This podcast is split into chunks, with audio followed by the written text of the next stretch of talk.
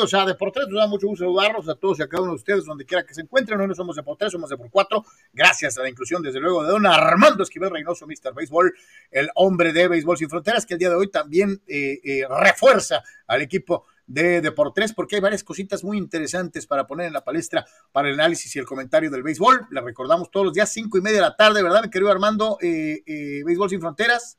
béisbol Sin Fronteras, cuatro y media de la tarde a nivel nacional en TVC Deportes y en síntesis a las ocho y media y a la por ahí de las doce de la noche. Y también, claro, en nuestras redes sociales con, con un servidor y mi amigo de allá arriba, mira, que está allá arriba. ¿Eh? Que, estará muy calladito en un ratito, pero empezará a alegar seguramente junto con Tony Álvarez y un servidor respecto a la calentura de los siguientes temas. Como siempre, agradeciendo a todos nuestros queridos amigos que nos hacen favor de patrocinarnos en Patreon, patreon.com diagonal de por tres, a todos ustedes que van más allá del like o del follow. Muchísimas, muchísimas gracias por entrarle y mantener viva esta unidad de periodismo deportivo en línea totalmente eh, independiente. A todos ustedes un gran abrazo y muchas, muchísimas gracias. Nuestra casa en el mundo digital, como todos los días. Igualmente le recordamos, todo lo que quieres saber de deportes está en www.deportres.com, www.deportres.com. Visítanos, eh, información de todos los deportes, eh, desde el chútale hasta, a veces hasta cricket o otras cosas por ahí. Así que entra en deportres.com, eh, en donde tienes todo lo que necesitas para estar al tanto en el mundo deportivo. De la misma manera, le recordamos que si quieres anunciar tu producto o servicio, estamos totalmente a tus órdenes en los teléfonos que aparecen en pantalla. 663-116-0970, 663-116-8920. Anúnciate, es mucho más barato de lo que piensas y más efectivo de lo que te imaginas, a diferencia de quienes sí utilizan ciertos recursos, como es el caso de meterle billete para eh, engrosar su lista de seguidores nosotros nos hemos fijado la, meta de que sean seguidores orgánicos, es decir, gente real, como tú que nos estás viendo en este momento, como tú que nos estás escuchando en el podcast, y no tanto aquello de pues, los bots y de que pues, eh, te siguen 10 y realmente pagas para que te sigan 50, ¿no? No, señores, aquí son de a de veras, es gente comprobable, comprobada que le da like personalmente. Así que tu producto o servicio llegará directamente a personas reales como tú o como yo. 663-116-0970, 663-116-8920. Comunícate, por favor, de la misma manera. ¿Quieres participar activamente en el programa? No solamente escribiendo, sino también de viva voz. Ahí está el WhatsApp, 663-116-0970. Déjanos tu grabación no superior a un minuto, sin palabras altisonantes y para adentro, para que participes en lo que desees dentro de lo que es Deportes el día de hoy. Ya los saludábamos eh, eh, y pues saludamos al equipo completo. Anuar Tony, don Armando, me da gusto saludarlos una vez más. Saludos muchachos, saludos Armando, un gusto que estés con nosotros. Tony, Carlos, pues listos, ¿no? Mucho, mucho que platicar de diferentes frentes. Eh, Tony, ¿cómo estás? Daner, Carlos, obviamente Armando está con nosotros. yo tengo ahí unos problemas con lo de los nominados al premio más valioso en grandes ligas. Ahorita lo vamos a conversar. También tengo un serio problema con los árbitros ayer en el Monday Night Football en un juego muy malo, de verdad, de, Steelers y Bears, pero de muchos puntos, ¿no? Al final, y ahorita vamos a comentar algo de eso. Arranca la temporada del básquetbol colegial hoy, juegan los Aztecs y así como muchos otros powerhouses en eh, los Estados Unidos. Cholos Femenil, hay que darle crédito a Cholos Femenil, ya hasta se me cayó aquí el... Ahí está, perfecto. Eh, hay que darle crédito se me cayó el DC. Hay que, hay que darle crédito a Cholos femenil y mucho, mucho, mucho más. Así que quédese con nosotros. Hay que darle crédito a Fabiola, ¿no? Eh, eh, qué chambota, eh, qué chambotota, ¿no? Eso es la verdad. Ahorita vamos a llegar al detalle. Mi querido Armando, como siempre, béisbol de las grandes ligas, mucha gente piensa, uy, ya se acabó la temporada, ya nos vamos a aventar tres meses de vacations hasta que vengan lo de las reuniones invernales y este tal. No, los señores del béisbol se han encargado, en base a sus políticas y sus nuevas métricas, de mantenernos eh, calientes en el aspecto eh, de, la, de la polémica una vez que empiezan a generarse las designaciones tanto de nominados para los premios más importantes de la temporada que recién concluyó o ya el otorgamiento de dichas preseas para los mejores jugadores. Ya decía Tony, bueno, pues en el MVP me brinca. Ayer en la tarde me topé por ahí en, redes con un artículo en donde se hablaba de la diferencia entre este catcher de los Piratas Stallings y Yadier Molina, que desde mi punto de vista, pues debía ser el catcher pues, más importante de la temporada inmediata anterior, leyendo los números estadísticos que estamos acostumbrados a leer. Sí. Y no pude soportar la tentación de enviarle el artículo a Armando y ahora sí, yo sí hice taunting. O sea, yo sí le hablé para calabacearlo, para, para burlarme de sus eh, eh, métricas. Y el fulano me respondió muy educadamente y después me envió un librito para que me metiera un poquito en las nuevas designaciones. Y he de ser sincero, sí me quedé como diciendo, uh, ¿what? Sí. Armando, Todas las estadísticas a las que estábamos acostumbrados a leer me dirían que Yadier Molina es el catcher del año. Sí. Pero explícanos qué pasó, porque es Stalin si no es él, ¿no? Sí, y por mucho, ¿eh? Gracias, compañeros, Anuar, Tony, Carlos, amigos. Para mí siempre es un orgullo, un placer, y lo hago con mucho gusto estar aquí en Deportes eh, para hablar de béisbol. Eh, ayer tú me mandaste el archivo este y yo lo revisé, yo ya lo había escuchado que no había sido Yadier Molina, eh, ya había escuchado las teorías conspirativas que dicen que las grandes ligas no quieren que iguale a Johnny Bench en el tema de número de guantes de oro. Eh, sin embargo, dije, bueno, esto no, esto, esto fue por alguna razón, no puede ser racismo, porque hasta escuché palabras como racismo, porque no se lo dieron a Yadier Molina. Ese fue eh, Carlos Armando, de seguro. Bueno, escuché algunos, entonces dije, eh, no, no escuché a Carlos, eh, lo escuché antes de Carlos, pero hasta la mm. noche, ya que más o menos a, a 12 de la noche, dije 11, me voy a poner a revisar. Y me fui rapidito, dije, el tema de venir por el DRS, que es Defensive Run Save, que es la métrica que ahora eh, se utiliza de manera adecuada para evaluar a, las, a, los, a la defensa de cada posición, a la defensa de cada jugador. Es algo así, Anuar, eh, Carlos, Tony, eh, amigos, es algo así como el WAR, que cuando salió el WAR no lo entendíamos y decíamos que era del diablo. O sea, no entendemos la sabermetría y no nos gusta, es del diablo, porque no conocemos y no sabemos. Bueno, ahora la defensiva se evalúa por una métrica que se llama DRS, que no tiene nada que ver con fórmulas matemáticas. No la vamos a poder sacar nosotros. ¿Por qué? Porque es un sistema computarizado que está en todos los estadios, un sistema de cámaras conectados a computadoras que se encargan de evaluar todo el aporte, todos los movimientos que hace un jugador a la defensiva. Eh, toma en cuenta qué rango tiene cada jugador, qué rutas toma, la fortaleza de su brazo, todo, todo, y lo engloba, incluyendo también los errores y en el caso de los caches, los atrapados robando, todo, todo engloba a través de cámaras y computadoras y te dice qué jugador es el mejor a la defensiva en cada posición. Repito, no es una fórmula matemática, es un sistema de cámaras y de computadoras por todo el estadio que se encarga nada más de esto y te da como resultado el DRS. ¿Qué es el DRS? Es Defensive Run Save, que significa carreras salvadas a la defensiva o por tu defensa. ¿Qué tanto aportaste tú? ¿Qué tantas carreras salvaste por tus aportaciones a la defensiva. Y revisando, resulta y resalta que el señor Jacob Stalin, que creo que es hijo de un entrenador de, una universidad de básquetbol, ¿eh? hay que buscarle por ahí, su papá es entrenador de, de básquetbol de Notre Dame o de Pittsburgh o, de... O de Había un señor que se llamaba Jim Stallings, a lo mejor podría ser él, hay ¿no? Que buscarle porque él es hijo de un entrenador reconocido de Estados Unidos de, de básquetbol colegial. Eh, pues resulta y resalta que el líder defensivo de defensive runs, el, catcher que salvó más carreras en todo Grandes Ligas fue Jacob Stalin con 21. Pero voy ir más lejos. Las 21 carreras de Jacob Stalin que él salvó fue la cifra alta en todo Grandes Ligas para cualquier posición. Es decir, que Stalin fue el que más carreras salvó como catcher, como parador en corto, como nadie en ninguna posición de todos los jugadores de grandes ligas salvaron más carreras que Jacob Stalin. Además, eh, fue el catcher de todo grandes ligas que más bloqueó en home. ¿Qué me refiero con esto?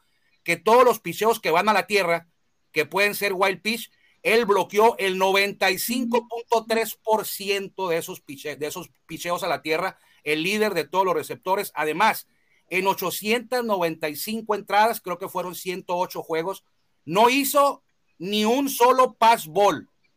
Ninguna pelota se le fue a él, siendo esta su responsabilidad.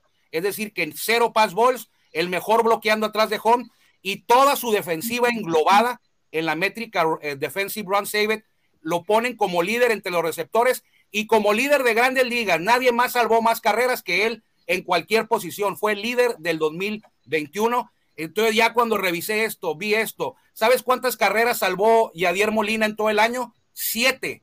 O sea, muy por debajo de las 21 que salvó el señor eh, Jacob Stallis. Entonces ya que vi todo esto, dije, bueno, no es racismo por lo que le dieron el guante de oro a este señor. Nada tuvo que ver el racismo ahí. Es esta métrica que ahora implementa grandes ligas de hace unos 3, 4, 5, 6 años y que da como resultado este. Y ahí es donde quienes votan por el guante de oro toman en cuenta. El igual que el Young, que los juegos ganados ya no sirven para premiar a un Young, igual a la defensiva. Esta es la métrica en la que se basan para calificar los rendimientos defensivos. ¿Por qué? Porque es muchísimo más completa esto que evaluarlo a través de cuántos errores hizo. No, pues el, Molina hizo tres y Stalin hizo cinco. Ah, dale el guante de oro a Molina nada más por eso. Eso ya quedó en el pasado y lo comentaba con Aaron en la mañana, en la mañana y él estaba de acuerdo en que no nos gusta lo mejor, pero pues es lo que hay y es lo que va a haber, ¿eh? ¿eh? por algo ahora, antes no había este tipo de cámaras y de sistemas de computadora, ahora sí los hay, hay que aprovecharlos para utilizarlos para bien de este deporte. Repito, quizá no nos guste, pero así es y así va a ser. Muchachos, digo, o sea, obviamente decíamos, por ejemplo, la implementación del VAR en el fútbol o de las repeticiones instantáneas, tanto en el BASE como en la NFL. Y mencionábamos que en muchas ocasiones, aún y a pesar del uso de la tecnología, se siguen produciendo errores y se siguen manejando circunstancias en donde no prevalece la justicia deportiva sino la apreciación humana en donde cabe el error, precisamente por nuestra humanidad. Eh, sin embargo, aquí creo, y, sí tengo que reconocerlo, después de leer eh, lo, que me, lo que me mandó Armando, eh, pues como que me bajó un poquito la guardia, ¿no? algunas de las estadísticas que favorecían a Molina era el hecho de 118 partidos disputados, por solo 104 de Stalin. Punto 997 en fildeo para Yadier, punto 995 para Stalin, es decir, dos, dos décimas completas a favor de, de Molina. de los cinco errores de Stalin contra solo tres de Yadier. Los dos dobles plays de Stalin contra diez de Molina. Ya tan solo ahí yo le decía a Armando, es que no está ni cerca, pero ya haciendo la sumatoria, y reiteramos una vez, una vez más, que es muy difícil apreciarlo porque es una cuestión de, de video, ¿verdad, Armando? Sí, no es una fórmula, no es sumar y restar, es un sistema computarizado. La mayoría de las métricas nuevas o, antiguas son fórmulas matemáticas, incluso hay unas tan complicadas que las elaboran egresados de Harvard, que dices tú, yo no puedo sacar esa métrica, o sea, son es una fórmula, no sé, complicadísimas, pero esta no. Esta es un sistema de cámaras de video con un sistema de computadoras elaborado durante varios años para saber quién, quién es el mejor defensivo.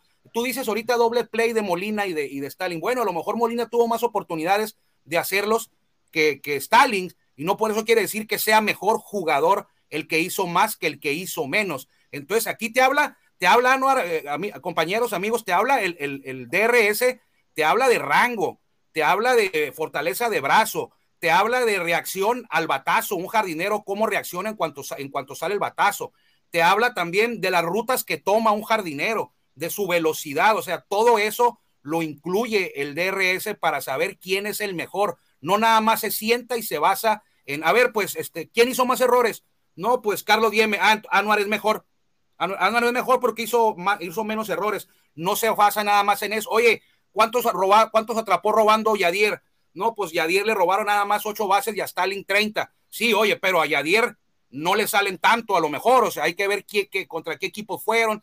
Todo lo toma en cuenta el DRS, hasta el estadio, hasta las dimensiones del estadio lo toma el DRS. Entonces, es una métrica que costó millones, le cuesta a grandes ligas millones de dólares tenerlo en todos los estadios. Y te digo, repito, no lo hacen por nosotros para que lo veamos, lo hacen porque los dueños quieren contratar de mejor, quieren invertir de mejor manera su dinero en jugadores y recurren a este tipo de tecnología avanzada. Y ojo, yo no estoy atacando, no estoy atacando ni defendiendo, atacando a Molina ni defendiendo la sabermetría. Te estoy diciendo qué fue lo que ocurrió para que ganara Stalin. ¿En qué se basaron? Se basaron en esto que te estoy diciendo. Que esté de acuerdo yo o que me guste. Defensive, ¿Defensive qué? Defensive. Defensive Run Save. Te envié el capítulo ayer, son como 10 páginas, el capítulo del libro de sabermetría. Eh, ese libro se llama eh, Introducción al Estudio Sabermétrico, así se llama el libro más o menos, y el capítulo de DRS son 10 eh, este, hojas, y decía ahí, evaluaba ahí que alguien que tiene más 15 en DRS es excelente, y el señor este tuvo 21, 21 carreras, Molina tuvo 7, lo pone como bueno, arriba de promedio, luego sigue bueno, y luego sigue excelente, Molina está en bueno, pero este señor de 15 se brincó hasta 21, pues el segundo lugar creo que fue Carlos Correa con 20 o empatado con él, pero creo que le ganó por unos Stalins. Eh, aquí lo, lo, que queda es que, bueno, pues lo que dices tú, Carlos, no, no, no sé si eh, internamente, pues obviamente hay más información acerca de esto, no sé si debieron de haber, este, tampoco no sé si esperar una conferencia de prensa para estar anunciando esto, pero pues a lo mejor podría ser más, este, eh, informado, aunque pues es, es, obvio el cambio de, de, tendencias, ¿no? O sea, el, yo le decía a Armando alguna vez en Béisbol Sin Fronteras, por dar un nombre, ¿no? El Jacob de Groom effect, ¿no? Cuando ganó aquel sayón con 12 ganados, ¿no? Este, de que, que, que, empezó a ser tan obvio que estaban utilizando otros métodos que a lo mejor no necesitaban un boletín para informarlo, sino que con sus acciones pues estaba eh, quedando muy claro que no estaban tomando en cuenta eh, que uno ganó 19 y el otro 12 y entonces por lo tanto se lo das al de 19, ¿no? Sino que estaban evaluando porque en cualquier nota de prensa de aquel momento pues desglosaban que Jacob de Grun tenía números muy fuertes más allá de que no ganó más partidos. en el caso de, claro, ¿no?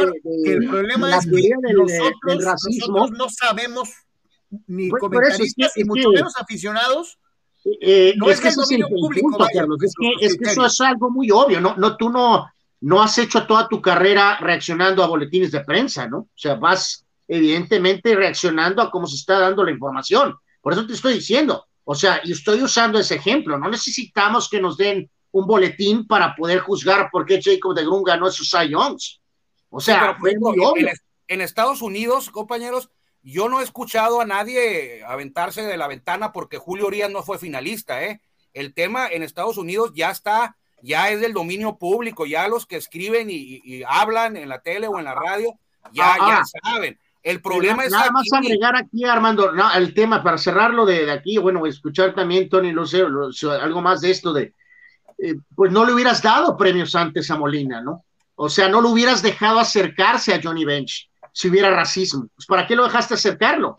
Si hay racismo en contra de Molina, que no es un pelotero popular, ¿no? La verdad es que no es un pelotero popular, no es un pelotero que cae bien, este, pero mi punto es, vamos a suponer, si son 10, ¿para qué lo llevaste a ganar 9? ¿Por qué? Porque era muy obvio, porque era muy dominante, y luego lo vas a justiciar por racismo, por Johnny Bench, este, eh, o sea, está también ahí como que medio extremo ese asunto, ¿no? La verdad, o sea. es, que, es que es como la ley de Groom, en Estados Unidos le dicen el día que los juegos ganados murieron, así como el día que la música murió cuando se murió Barry Hall y Richie Valens. Bueno, el día que los juegos ganados murieron fue el día que le dieron el, el Bench es un hombre popular, Armando, digo, se hace sus comerciales ahí de. pero no va por ahí, no, no va por ahí, lo de Johnny Bench. Lo que pasa es que... hace, hace, comerciales de dolor, de dolor muscular, o sea, es un jugador querido, histórico, pero recordado, pero tampoco puedo pensar en unos X-Files para proteger al Tesoro Nacional John ah, no, tiene mucho. no creo que tiene ese estatus, pues. Sí, lo del DRS no tiene mucho, ¿eh? No tiene mucho, tiene unos, unos 3, 4 años que ya están em, evaluando por, con esta métrica porque no es muy vieja. O sea, cuando estaba Johnny Bench era, no podías hacer eso, era errores y eran robando. oye, eran todos los, los, los, los, los, rubros estadísticos que te mencioné hace rato, ¿no? Sí, eso sí. reiteramos, es 2021, ¿no? Está documentado lo del famoso comisionado Freak, eh, que tenía amistad directa con Beirut y que de veras se ardió, ¿no? Con lo del tema de, de Maris, pues ahí está ya documentado en prensa y en eh, todo de que el Ah, asterisco ¿Cuánto, y todo. cuánto O sea, es una la hicieron de muy- jamón cuando Hank Aaron rompió la marca de todos los tiempos?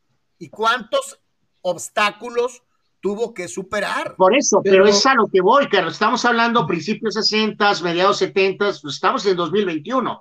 O sea, han cambiado muchísimas cosas, pues. O sea, No, no, es lo mismo esto de- 1973, 74 que 2021. O sea, yo sé que hay muchas cosas por mejorar y hay mucha gente que nunca quedará conforme, ¿no? Que siempre estará con eso.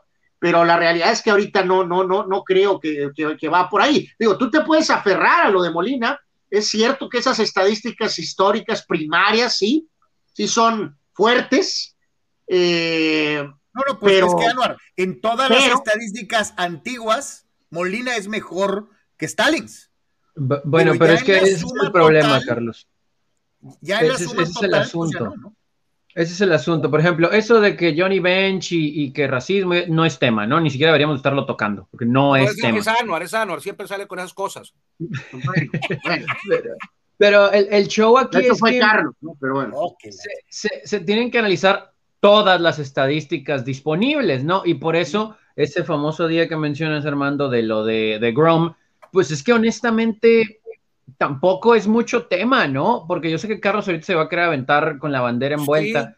Sí, de, sí. de la diferencia de victorias, pero, pero podemos hacer un, por ejemplo, voy a aventar a Manny Machado y lo de Nolan Arenado, ¿no? Que había estadísticas muy similares y que luego ante la percepción del aficionado promedio, voy a hablar aficionado, no periodista, Sí, aficionado aficionados, promedio, aficionados. Aquí Machado se vio con más crema en esta y lo sacó y a lo mejor Arenado acá no, pero si nos vamos estrictamente a todas las estadísticas, incluyendo esta, pues está muy parejo y creo que en ese caso, pues creo que Nolan Arenado lo ganó bien el guante de oro por encima de Manny Machado. En este caso, creo que es algo similar eh, con lo de Yadier y con lo de Stallings, que Stallings está un escalón abajo en muchas, pero en eh, otra está estratosféricamente arriba, pues Sí. creo que eso es determinante y por eso ponía lo de The Grom en aquel año que ganó el Soyón con muchísimas menos victorias, porque al final del día, aunque Carlos no lo quiera comprender, eh, las victorias para pitchers son circunstanciales Sí. y si en el resto de las estadísticas dominantes, Eh, eh, porque a ver, espérame, entonces, ¿por qué, individuo, por qué el premio se le da? El premio lleva el nombre de tantito, como el máximo ganador de juegos en la historia. Entonces, pues, estrictamente cambiarle el individuo no pitcher gana, es el que ganas, tiene ¿no? mejores estadísticas en lo demás, pues es obvio que se lo iban a dar a Jacob DeGrom. Creo que ahí tampoco hay mucha ciencia, ¿no? Oye, entonces Armando, hay que cambiarle el nombre, ¿no? Pues ya no importan las victorias, entonces hay que quitarle el eh, el nombre Young y hay que buscar uno que No, tenga sí más importa. méritos, ¿no? No, espera, no, no, no, no seas tan radical tampoco, Carlos. Sí importan las victorias, claro que 20 Ah, victorias ok, en una ok, temporada ok. sí importan, pero eh, las victorias de un pitcher no, no son ya. O sea, no es que no deban, ya no son, ya nos dimos cuenta, no son factor para entregar un premio Cy Young. No te dicen las victorias, las victorias no te van a decir quién es el mejor pitcher. Solo porque tenga 20 triunfos va a ser mejor que el que tiene 11, como pasó con Jacob de Grum. Entonces, eso ya quedó atrás. Cuando a este premio se le puso nombre, era, no sé, hace 50 años, o sea, el premio Cy Young, todavía lo- las, hace 20 años, todavía hace 15, el, el número de juegos ganados era casi, casi la estadística más importante que se tomaba Así en es. cuenta. Luego venía la efectividad y luego venían los ponches y si estaban parejos, entradas lanzadas, se lo agregabas ahí para, para romper el empate, pero por ahí era y no le fallabas, no le fallabas. Y ahora ya no, o sea, ya juegos ganados va para un lado, hasta la efectividad ya no es tan importante, ni los ponches, ¿eh? se van otras, era, era plus, te vas a whip, te vas a varias estadísticas nuevas que te dan como resultado premio. Oye, Armando, el Cy Young se da desde 1956. Ahí está, y, y en aquellos años, pues no había, era plus, no había whip, no había nada de eso. era juegos O sea, ganados. estás, ponches. muy- estás molesto, ¿no, Carlos? Porque no está entre los tres nominados, ¿no? Básicamente. Eh, no, no, no, para nada. Eh, yo lo que sí me llama mucho la atención, porque aquí yo me acuerdo cómo Tony y tú se encueraban en la cámara y se desgarraban las vestiduras, así, gritando, Urias, no, no, pero Bueller, Bueller lo va a ganar. Bueller se cayó, Carlos. Eh, se cayó un poquito. ¿Cómo se encueraban en esa época? Pues ahorita deberían de ofrecer disculpas, porque, ok, no está Urias, pero tampoco está Bueller, ¿no? Bueno, pues, eso pues, es eh, un, un, tema tuyo de, de salida, ¿no? Eh, Bueller bajó su al final, por eso acuérdate, acuérdate cuánto gritaron ustedes que Perfecto. iba a estar. Exacto, sí, ya te contesté, este, se cayó, ¿no? Ahora, te pregunto y contesta. Ah, hablando del que se sale, ¿no? Este, ah, se cayó, pues qué fácil. Pues, pues, es que en ese momento, en julio, pues, era Bueller el que iba que volaba, ¿no? Pero. Ajá, ajá. No, pues si mi abuelito tuviera ruedas, ok. ¿Estás molesto porque no está en los tres? Eh, dime quién en las dos ligas ganó más que Urias. A ver, pues, bueno, pues ya, aquí está. Este muro es, más que el de Berlín y el de China juntos. ya, te, ya te dejamos claro que ya no se califica con juegos ganados. O sea, a lo mejor fue una gran temporada de Julio, sí. En 1980 hubiera ganado el Cy con estos mismos rivales, sí lo hubiera ganado. Fácil, ahorita, fácil. Ahorita ya no, sí. En el 80, ahí con Zach Wheeler y Corbin Burns y, Max Scherzer, con los 20 ganados de Julio, lo, hubiera ganado. Ahorita ya no. Ahorita ya no, y, yo creo que es justo, Carlos, porque mira, eh, Urias fue de los pitchers que tuvo más respaldo de su ofensiva. O sea, por eso ganó. Es que eso es lo que no termino de entender, Armando. Es que es muy fácil de entender. No, espérate, espérate, no. ¿Es culpa del pitcher que sus compañeros baten? No, no es culpa Carlos, en los primeros tres meses le hacían cinco carreras, seis carreras, y no era porque no bateaban los Dodgers, no, no ganaban. Un mes y medio, un mes y medio inicial difícil. Aquí son dos cosas. le bajó y le bajó y le bajó y le bajó. Hasta el cierre de temporada. ¿eh? Aquí no estamos buscando quién ganó más juegos, estamos buscando quién fue el mejor pitcher de, de toda la temporada. Así de claro. ¿Quién ganó más juegos? Julio pero Julio no fue el mejor pitcher de toda la temporada y no fue ni siquiera de los mejores tres, ¿eh? Y los números, ahí están, todas las métricas. Julio no está ni entre los mejores tres. Claro que nos duele porque es mexicano, lo quisiéramos que hubiera ganado el Cy pero no me voy a amarrar en la bandera ante, ante, ante las estadísticas claras que ni en los mejores tres estuvo. Ganó más juegos, sí, pero el Cy ya no es para el que gane más juegos. Así de fácil. Carlos, hablabas de sostenerte, eh, ¿te vas a sostener tú que esto es racismo? ¿Que Julio Urias no está por racismo? Pues no sé si racismo, pero sí se me hace muy absurdo que premies, que otorgues una presea con el nombre de eso, eso es racismo, de ganados de todos los tiempos en una época en la que los ganados ya no importan. O sea, no tiene sentido. La verdad, Por eso es una especie de racismo. Es una. No, no, es que aquí no estoy hablando de raza, yo estoy hablando del contrasentido que representa premiar con el nombre del pitcher más ganador de todos los tiempos a el mejor pitcher, sin importar si gana o no gana los juegos. O sea, e, es absurdo, pues. Bueno, estos tres lo mismo de la utilización del término, de la utilización del término MVP, que ya hemos discutido en otras ocasiones. Eh, pareciera que el término MVP de una temporada, dándosele a jugadores que ni siquiera calificaron. en resumidas cuentas, antes tomaban tres estadísticas, ¿no? tomaban tres estadísticas y ahora toman diez. ¿Por qué te resistes? bueno, déjame terminar. Bueno, ¿Por qué le vas a dar el jugador más valioso, ridículo, a un pelotero de un equipo que ni siquiera califica? Pero él no tiene la culpa de que el equipo no califique, Carlos. Él es, es el jugador más valioso de todas las grandes ligas. Si el equipo califica o no, ese es otro tema. O sea, eso ah, ok, entonces, si el, es el más valioso o no. Sus compañeros le batean. Bueno, Otani. entonces ese es otro tema, ¿no? Otani no es el mejor jugador de grandes ligas. Otani no es el mejor jugador de grandes ligas. El equipo no avanzó a playoff. Claro. Ah, entonces, eh, ahí te estás contradiciendo. No, no, espérame. Yo lo que te estoy diciendo es entonces vamos a cambiarle la denominación Ah, pues haz una pues, campaña tú, Carlos, para que cambien los nombres de los premios. Porque MVP, MVP es, es absurdo cuando tu equipo pues tiene hasta récord perdedor, ¿no? Concéntrate en el tema. concéntrate en el tema. O sea, ¿Por qué va a ser más valioso si su equipo ni siquiera calificó? No, bueno, no, no, es un requisito, pero ya te entendí. O sea, hay que quitarle lo del más valioso, hay que ponerle mejor eh, el, el jugador del año en grandes ligas.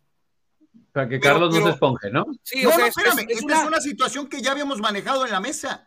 Y ustedes decían exactamente lo mismo. pero es que Anuar dice lo mismo también y no lo puedo sacar de ahí. Él está aferrado que, que, que en el tema, Carlos. O sea, no tienes que avanzar a playoff para hacer el más errores que, ustedes dos han cometido, digo, carajo. Ah, nosotros, nosotros no, o sea, o sea, eh, el error lo cometes tú porque estás confundido y no quieres aceptar. O sea, no, no, de hecho no está confundido, Armando, está atorado.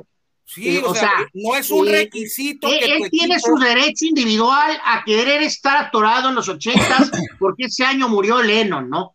Pero eso no significa. No, no, Eso no significa. Es un contrasentido y es una realidad. No, ¿Sabes? te lo voy a explicar para que entiendas en español, con palitos y manzanitas.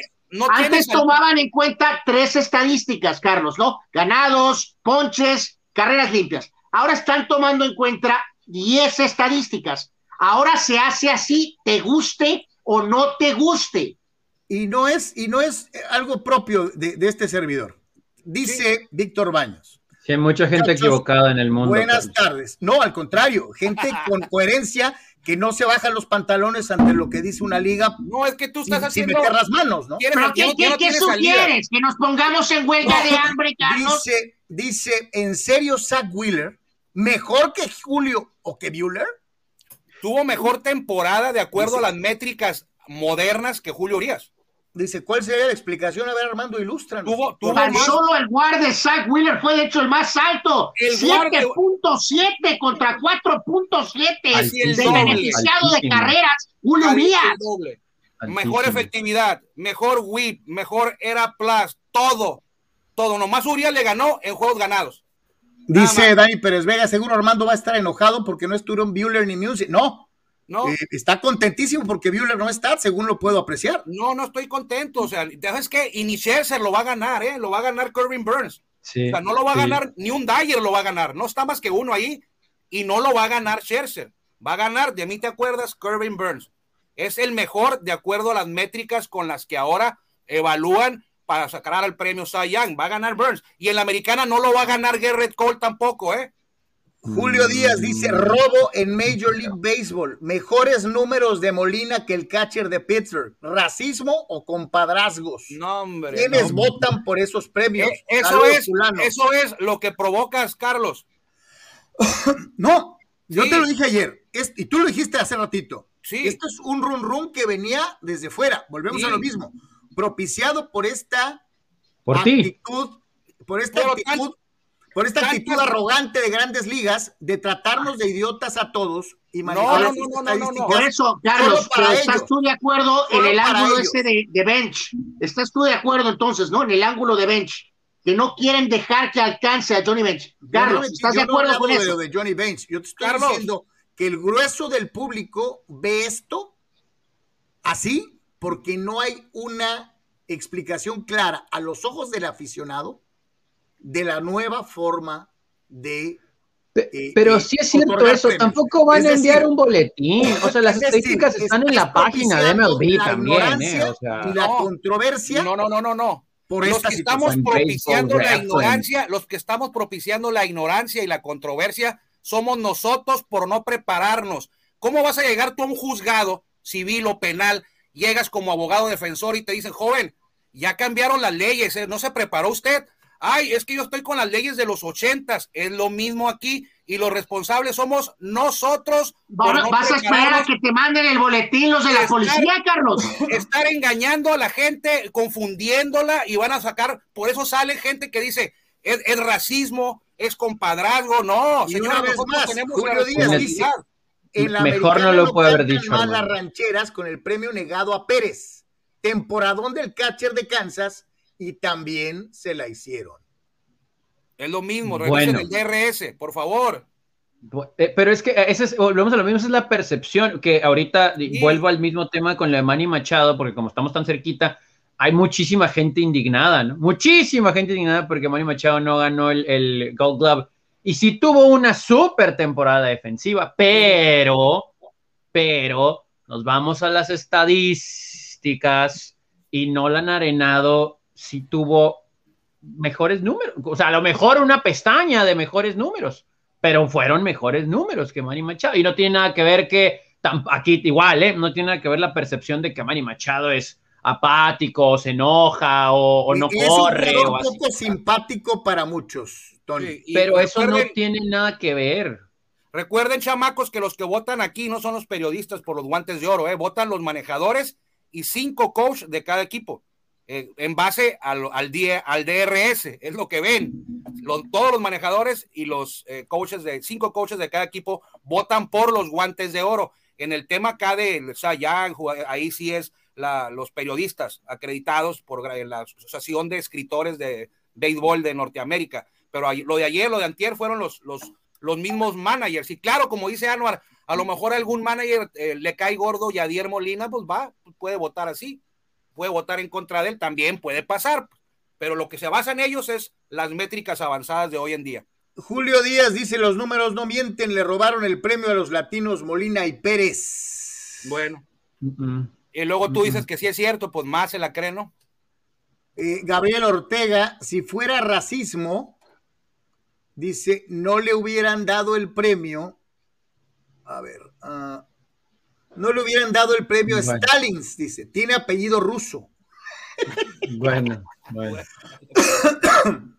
Eh, dice, dice Gerard, dice Gerard, no, sí, Gerardo López.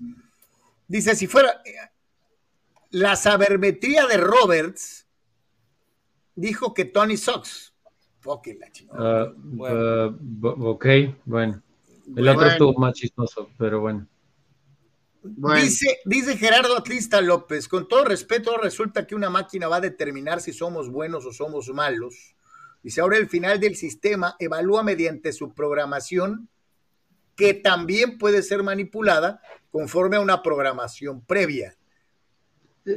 Pero es que aquí no es tanto eso, porque por ejemplo, e, eso de las cámaras, eso está muy, los, bueno, los passballs, para acabar pronto.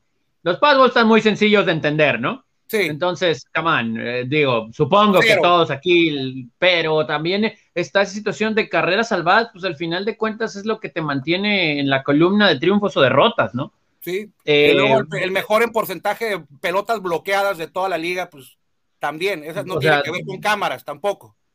Al final es un premio individual, entonces, digo, bueno, ya, no me ya mejor no toco el tema del Zion, pero, pero al final del día es un tema individual que un individuo tuvo mejor performance que el otro en cuestión. y saben que pues, hay quien decía ayer en, en alguno, no me acuerdo qué, en qué portal de, eh, estadounidense, decía que si, si se hubiera entregado un solo guante de oro en la Liga, en la Liga Nacional, un solo guante de oro, el ganador debió haber sido Jacob Stalin. Si se hubiera entregado uno nada más por el defensive run safe, eh, si hubiera sido uno por liga, uno para todas las posiciones, ¿quién lo hubiera ganado? Stalin, por esa, por esa estadística.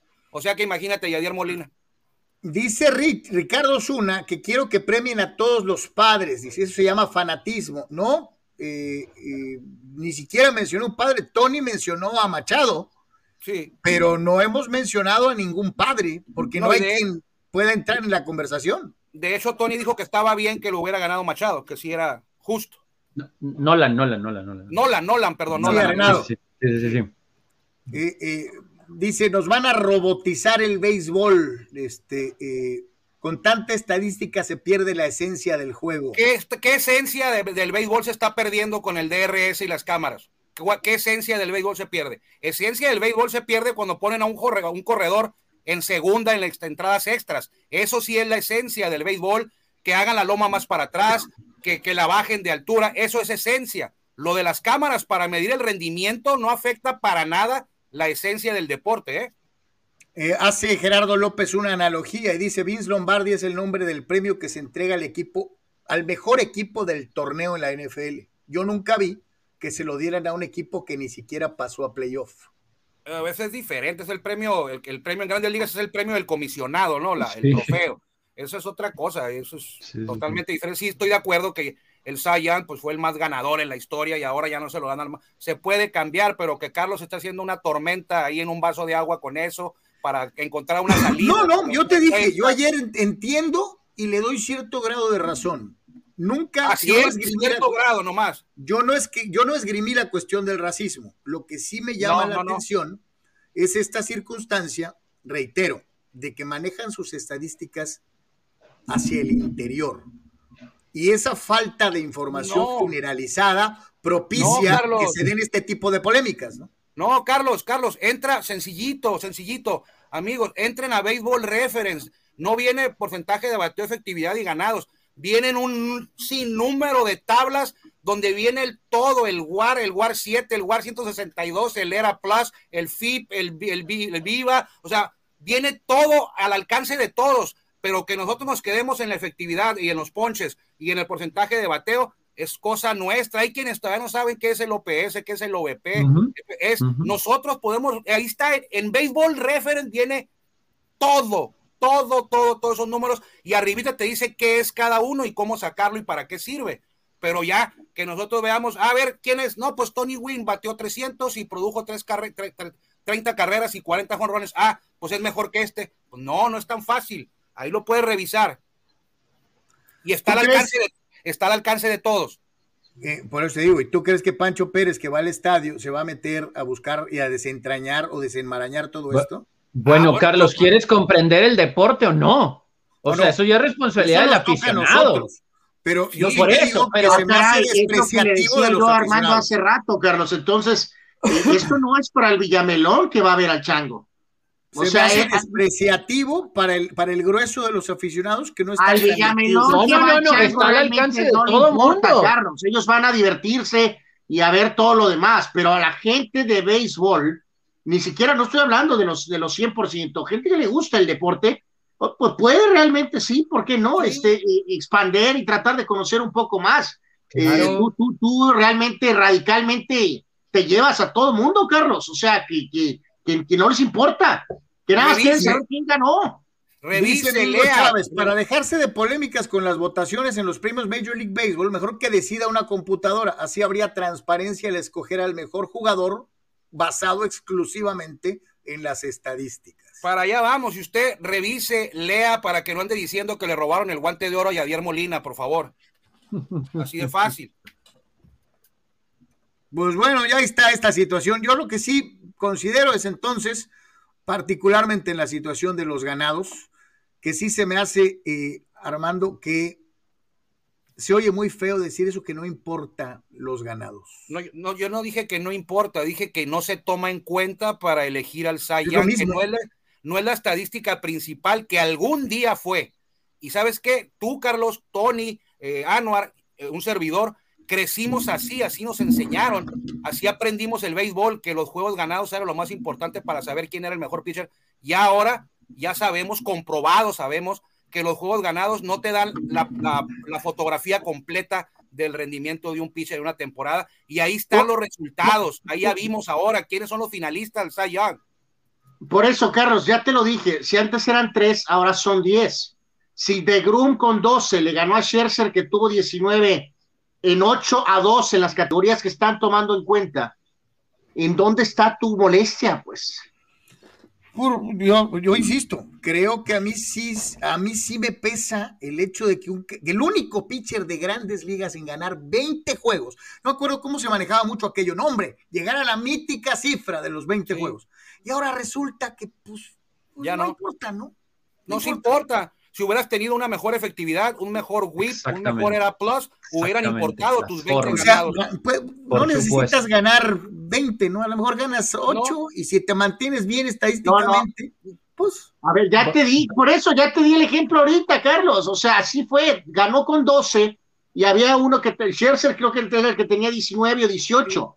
Sí. Eh, o sea, ya pues te digo, no importa, no importa, no, ha ganado nadie el Sayón que tenga tres triunfos y 17 derrotas, Carlos. sencillamente no es que no importe, no es fundamental ya para un Sayang el número de victorias. Nada más, porque era muy injusto a veces. Más en una era en donde los pitchers abridores, pues ya nunca van a llegar a veces. Ah, no, pues ya le vas a meter de todo aquí a la pero bueno, pero, pero, es que eso todavía va más en contra, porque a ver, es que no sé, no sé qué es lo que no entiendes, Carlos, pero bueno, vamos a como por enésima vez volver a tratar de Te lo voy a aventar. em, eh, a- ahorita lo decía Armando. O bueno, ese año que lo ganó de Grom. Ese año creo que Scherzer tuvo que de 3, ¿no? 3 y feria, me parece, Sí. o 2.90 y que hubo, es algo así. Y de Eh, un- uno y feria, ¿no? O sea, hazme el condenado favor. De Groom Mira. no tiene la culpa que el bateo de los Mets apestara. Sí, Pero en ese entonces, premio espérame, espérame. individual, Entonces, él fue el mejor. Y entonces Urias sí tiene la culpa de que los Dodgers batearan cuando no, no, no, no, no te O sea, no te entiendo ahí. O sea, ponte de acuerdo, o una u otra. Estoy de acuerdo, no, yo estoy, pero súper de acuerdo. El asunto es que al principio de la temporada, y lo volvió a decir Armando ahorita que dio las estadísticas, y lo, aquí lo platicamos durante la temporada misma, Carlos, y nunca se me va a dar un juego en Seattle y otro juego en Los Ángeles y demás. Urias era la quinta entrada y ya le habían hecho cinco o seis carreras. El asunto es que ese día los Dodgers batieron como locos. Y Urias lanzó seis entradas, pero hicieron cinco o seis carreras y los Dodgers ganaron 17. Sí. Eh, Entonces, o sea, el premio individual, qué bueno que ganó, le alcanzó Sí. la ofensiva de su equipo para ganar, pero su trabajo individual no fue el mejor. Y cuando sacamos la calculadora, al menos en esa estadística de ERA, y después ya nos vamos al Te voy a preguntar- y- te voy a bla, bla, bla, preguntar algo, alcanzó. ¿Te acuerdas el juego de Fernando contra los Yankees? La Serie en Mundial. 81, ese Sí, el tercer tercero. juego. Sí. Sí, sí, ¿Cuál fue la labor No de sé Valenzuela ver, en ese pero bueno. juego? ¿Buena, regular o mala?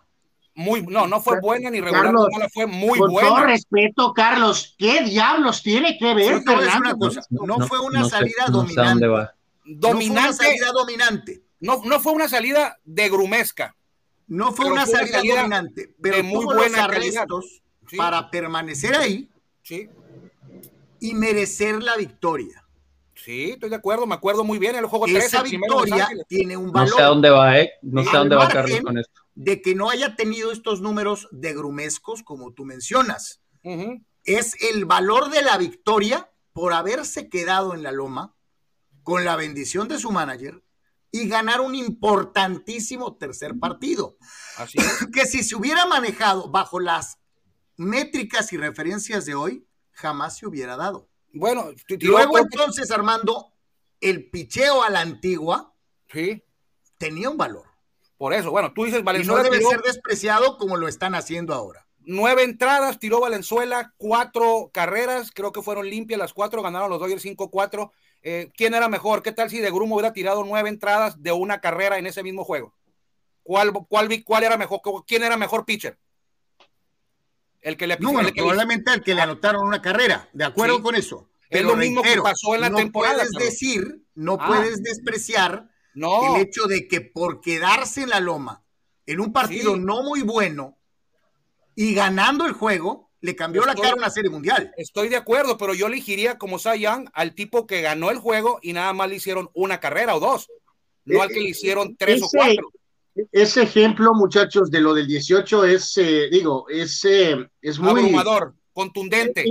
Es, es, eh, es para estudiarse, Armando. O sea, ese está, este, o sea, porque Scherzer tiene grandes números, ¿no? Sí. O sea, Carlos, Carlos se, se, se, se tiraría del castillo de Chapultepec, o sea, No, y Sí. ese año se tiraron del castillo de Chapultepec, bueno, se, tiraron de la Casa Blanca varios colegas estadounidenses, varios. porque fue la primera ocasión que ocurrió eso. Así y, y de hecho sí, porque, ah, porque Scherzer ganó 18, digo, porque ya para, para, para, para- digo, quedará para, para siguiente eh, emisión, pero, o sea, Scherzer ganó en, este, en ganados, lanzó tres innings más, eh, los ponches 300 a 269, este, enfrentó a más bateadores, ganó en whip, pero eh, estuvo Scherzer 18 y, 10 18 y 7 y de Grum estuvo 19, 10 y 9. Diez, Pero ocho ganó en juegos, fíjate, Anuar. Jacob, Ocho juegos de 1.70, diferencia y no cuenta. 1.70, 2.53 y en la, en la estadística, estas son de las estadísticas principales, ¿no? Donde es abrumador, Armando, y a ver si le puedes traducir en español a Carlos a lo mejor. Este, en el Era Plus, Ah, Jacob de tuvo 218 Creo y que Max es el mejor de la tuvo- historia. Ese- Max ese- Scherzer tuvo 168, Armando. el, el era Uy. plus, yo sé que si lo conocen, es el era eh, agregado, vamos a decirlo en español. ¿Qué Porcentaje de carreras limpias agregado. agregado o, o acondicionado. ¿A qué se refiere esto? Todos sabemos que no es lo mismo eh, abrir en el Curfield que abrir en el Petco Park. Todos sabemos que no es lo mismo enfrentarte a los Astros en el Minute Maid Park que enfrentarte a los Tigres en tu casa, en Petco. Entonces, todo eso, el factor del estadio y el factor de los rivales a los que te mediste, se acondicionan en tu efectividad y te dan como resultado, esta sí es una fórmula, te dan como resultado una métrica. Cada parque tiene un valor positivo o negativo y cada equipo tiene un valor, equipo al que te enfrentes, tiene un valor positivo o negativo para hacerlo más justo. Puedes decir, bueno, es que este señor pobre, siempre él, juega con los Rockies, lanzó 30 juegos y 19 los abrió en Curfield. Es una desventaja para él que para alguien que, que es de los padres y de los 30 juegos abrió 19 en Petco y solamente abrió uno en Curfield. Entonces, el Era Plus toma en cuenta todo, todo, todos esos factores y te da una Entonces, a ver, entonces Armando, el juego, el juego sin hit que tiró en, en Kurs, eh, eh, ¿quién fue el que tiró el sin hit? Ese, ese, ese, es más valioso que, que, otros. Ese, ese, ese para el Era Plus, ese juego en un Era Plus es más valioso ese sin hit que haberlo tirado en otro parque, ¿eh? por el simple hecho del factor estadio. Eso toma en cuenta el Era Plus. Y por eso ahora muchos, muchos gente que califica para Cy Young, que evalúa para Cy Young, deja a un lado la efectividad normal. ¿Por qué? Porque en el Era Plus ya está la efectividad normal más todos estos factores. Entonces, a veces, efectividad no, quítala. El Era Plus, ¿cuál es? Este, ah, el Era Plus. No, no me des la efectividad. El Era Plus me engloba todo. Esta pregunta de Julio es muy buena. Si Nolan Ryan fuera evaluado con los números sabermétricos, ¿habría ganado tanto Cy Young, don Armando? Eh, Carlos, tendría que revisar. Tendría que revisar los números a tope de cabeza. No, no. Tenía que ir, tendría que irme por temporada por temporada y ver eh, quiénes fueron contra los que compitió en cada temporada por el Cy y decir, ¿sabes qué? Mira, eh, ganó tantos o no ganó ninguno, pero aquí pues bueno, de hecho es un mal ejemplo. Sí. Es un mal ejemplo, Armando, porque pues no, no ganó ninguno, ¿no? Sí, pues te digo, entonces tendría yo que revisar, a ver, con las métricas no modernas. Ryan tiró los siete sin hits, que es sí. increíble. Sí, o sea, entonces Pero no que revisar, un sayón. Tendría yo que revisar cada año y ver si a lo mejor con las métricas modernas hubiera ganado alguno. Porque antes ya sabíamos, era ganados, efectividad y ponches. Nada más. Y no importaban los sin hit ni nada. A ver, ahora con estas métricas modernas del WIP, del Era Plus, eh, si en alguno de sus años hubiera sido merecedor de un Sayanga como se califica en estos días. Habría que revisar. Pepe Vázquez, no fue la primera vez cuando ganó de Groom. Félix Hernández con 13 ganados, 12 perdidos, fue el primero en ganar así, dice Pepe. Tiene razón, tiene toda razón. Por eso, por eso, bueno, con todo respeto al autonombrado rey, Pepe. O sea, el verdadero rey es Lebron sorry. de hecho, en ese ejemplo sí. O sea, eh, pero lo de De Grum ha trascendido más, Pepe. Sí, pero lo de Félix también llamó la atención. Eh, no, no era tan dispar ahí, pero, pero sí hubo quienes tenían más ganados que, que él. por cierto, ya salió el libro de Scottie Pippen, lo van a leer. no, de hecho lo voy a, lo voy a utilizar para mi chimenea. Lo voy a utilizar para mi chimenea. Pues bueno, antes de que se me olvide, hoy es un día triste para el béisbol eh, mexicano. Todos sabemos que 139 paisanos nacidos en México han jugado grandes ligas. Uno de los primeros fue, bueno, el primero fue Mel Almada, y luego el Chile Gómez, y luego Jesse Flores, y por ahí viene, eh, no sé si fue el quinto o el sexto, eh, el lanzador Memo Luna. falleció hoy en la mañana a los 91 años, eso aquí tengo una tarjetita de él, mira, se alcanza a ver ahí, Memo Luna, la traía por casualidad en la mochila eh, y en la mañana que llego aquí al estudio, eh, me entero que, que falleció, 91 años. Eh, ¿Lanzador de, qué, de, qué, época en grandes ligas? de los 50, Carlos, jugó más o menos por ahí. jugó, creo que se tomó la tacita de café. Creo que fue un juego nada más con los Cardenales de, de San Luis, no con los de los cafés, eran los Cardenales. creo que fue una tacita de café de un juego. Eran los tiempos difíciles de, del racismo. Ahí sí te voy a dar toda la razón, Carlos. y él le tocó eso. Eh, tuvo una gran carrera en México eh, y como jugador y como manejador, pero sí alcanzó las grandes ligas, falleció hoy en la mañana. Eh, no era el más viejo, el más viejo vivo todavía, es el Clipper Montemayor, Felipe Montemayor, a quien por cierto visitamos hace unos meses en Monterrey, nos firmó unas tarjetitas, eh, pero él era el segundo, el segundo de más edad eh, y falleció. Han fallecido varios en estos últimos años, eh, el Paquín Estrada, el Papelero Valenzuela, el Payo Rubio aquí en Mexicali el, el año pasado, y ahora se nos adelanta Memo Luna, uno de los 139 mexicanos que alcanzaron las grandes ligas. Creo que está en el Salón de la Fama de, allá en Fundidora, en Monterrey. Entonces, pues hoy se adelantó Memo Luna, uno de los que abrieron el, camino, la puerta, para que luego llegaran los Valenzuela, los Huevo Romo, los Ángel Moreno, los Jorge Horta, los Salomé Baroja, los Ernesto Escárraga. Pues este, a, este, a estos tipos, a Mel Almada, al, al Chile Gómez, a Jesse Flores, a Memo Luna, al Clipper, a ellos sí les tocó y ellos lo dijeron, no lo estoy inventando yo, los dijeron después en entrevistas, eh, que ellos sí les tocó una época muy complicada para estar ahí. Y si llegaron a jugar grandes ligas, eh, bajo esas circunstancias, quiere decir que talento tenían y de sobra calidad, para poder, para poder que se les hubiera abierto la puerta sobre algún estadounidense, quiere decir que tenían talento para llegar, porque no los era, era, muy curioso, ¿no? Que jugaban peloteros de color cubanos porque decían que eran cubanos, no afroamericanos. Este, sí, y en el caso de Mel Almada. Una cosa curiosa, ¿no? Sí, Mel Almada, eh, no es que no lo trataran como mexicano, pero Mel Almada, recuerden que desde muy chico se fue de, Sonora a, los, a la zona de Los Ángeles y creció y lo trataban como un paisano allá en Estados Unidos, como estadounidense, pues. Él era hasta blanco, eh, hablaba inglés, se comportaba como estadounidense, entonces como que no había tanto el tema así tan complicado como lo vivieron algunos otros. Eh, este, hay para, para eh, hablando del rápido de lo que decía Pepe, eh, curioso, ese, ese año, 2010, el, el, era plus más alto no fue el de Félix Hernández, fue de Clay Buchholz, que fue 17 y 7.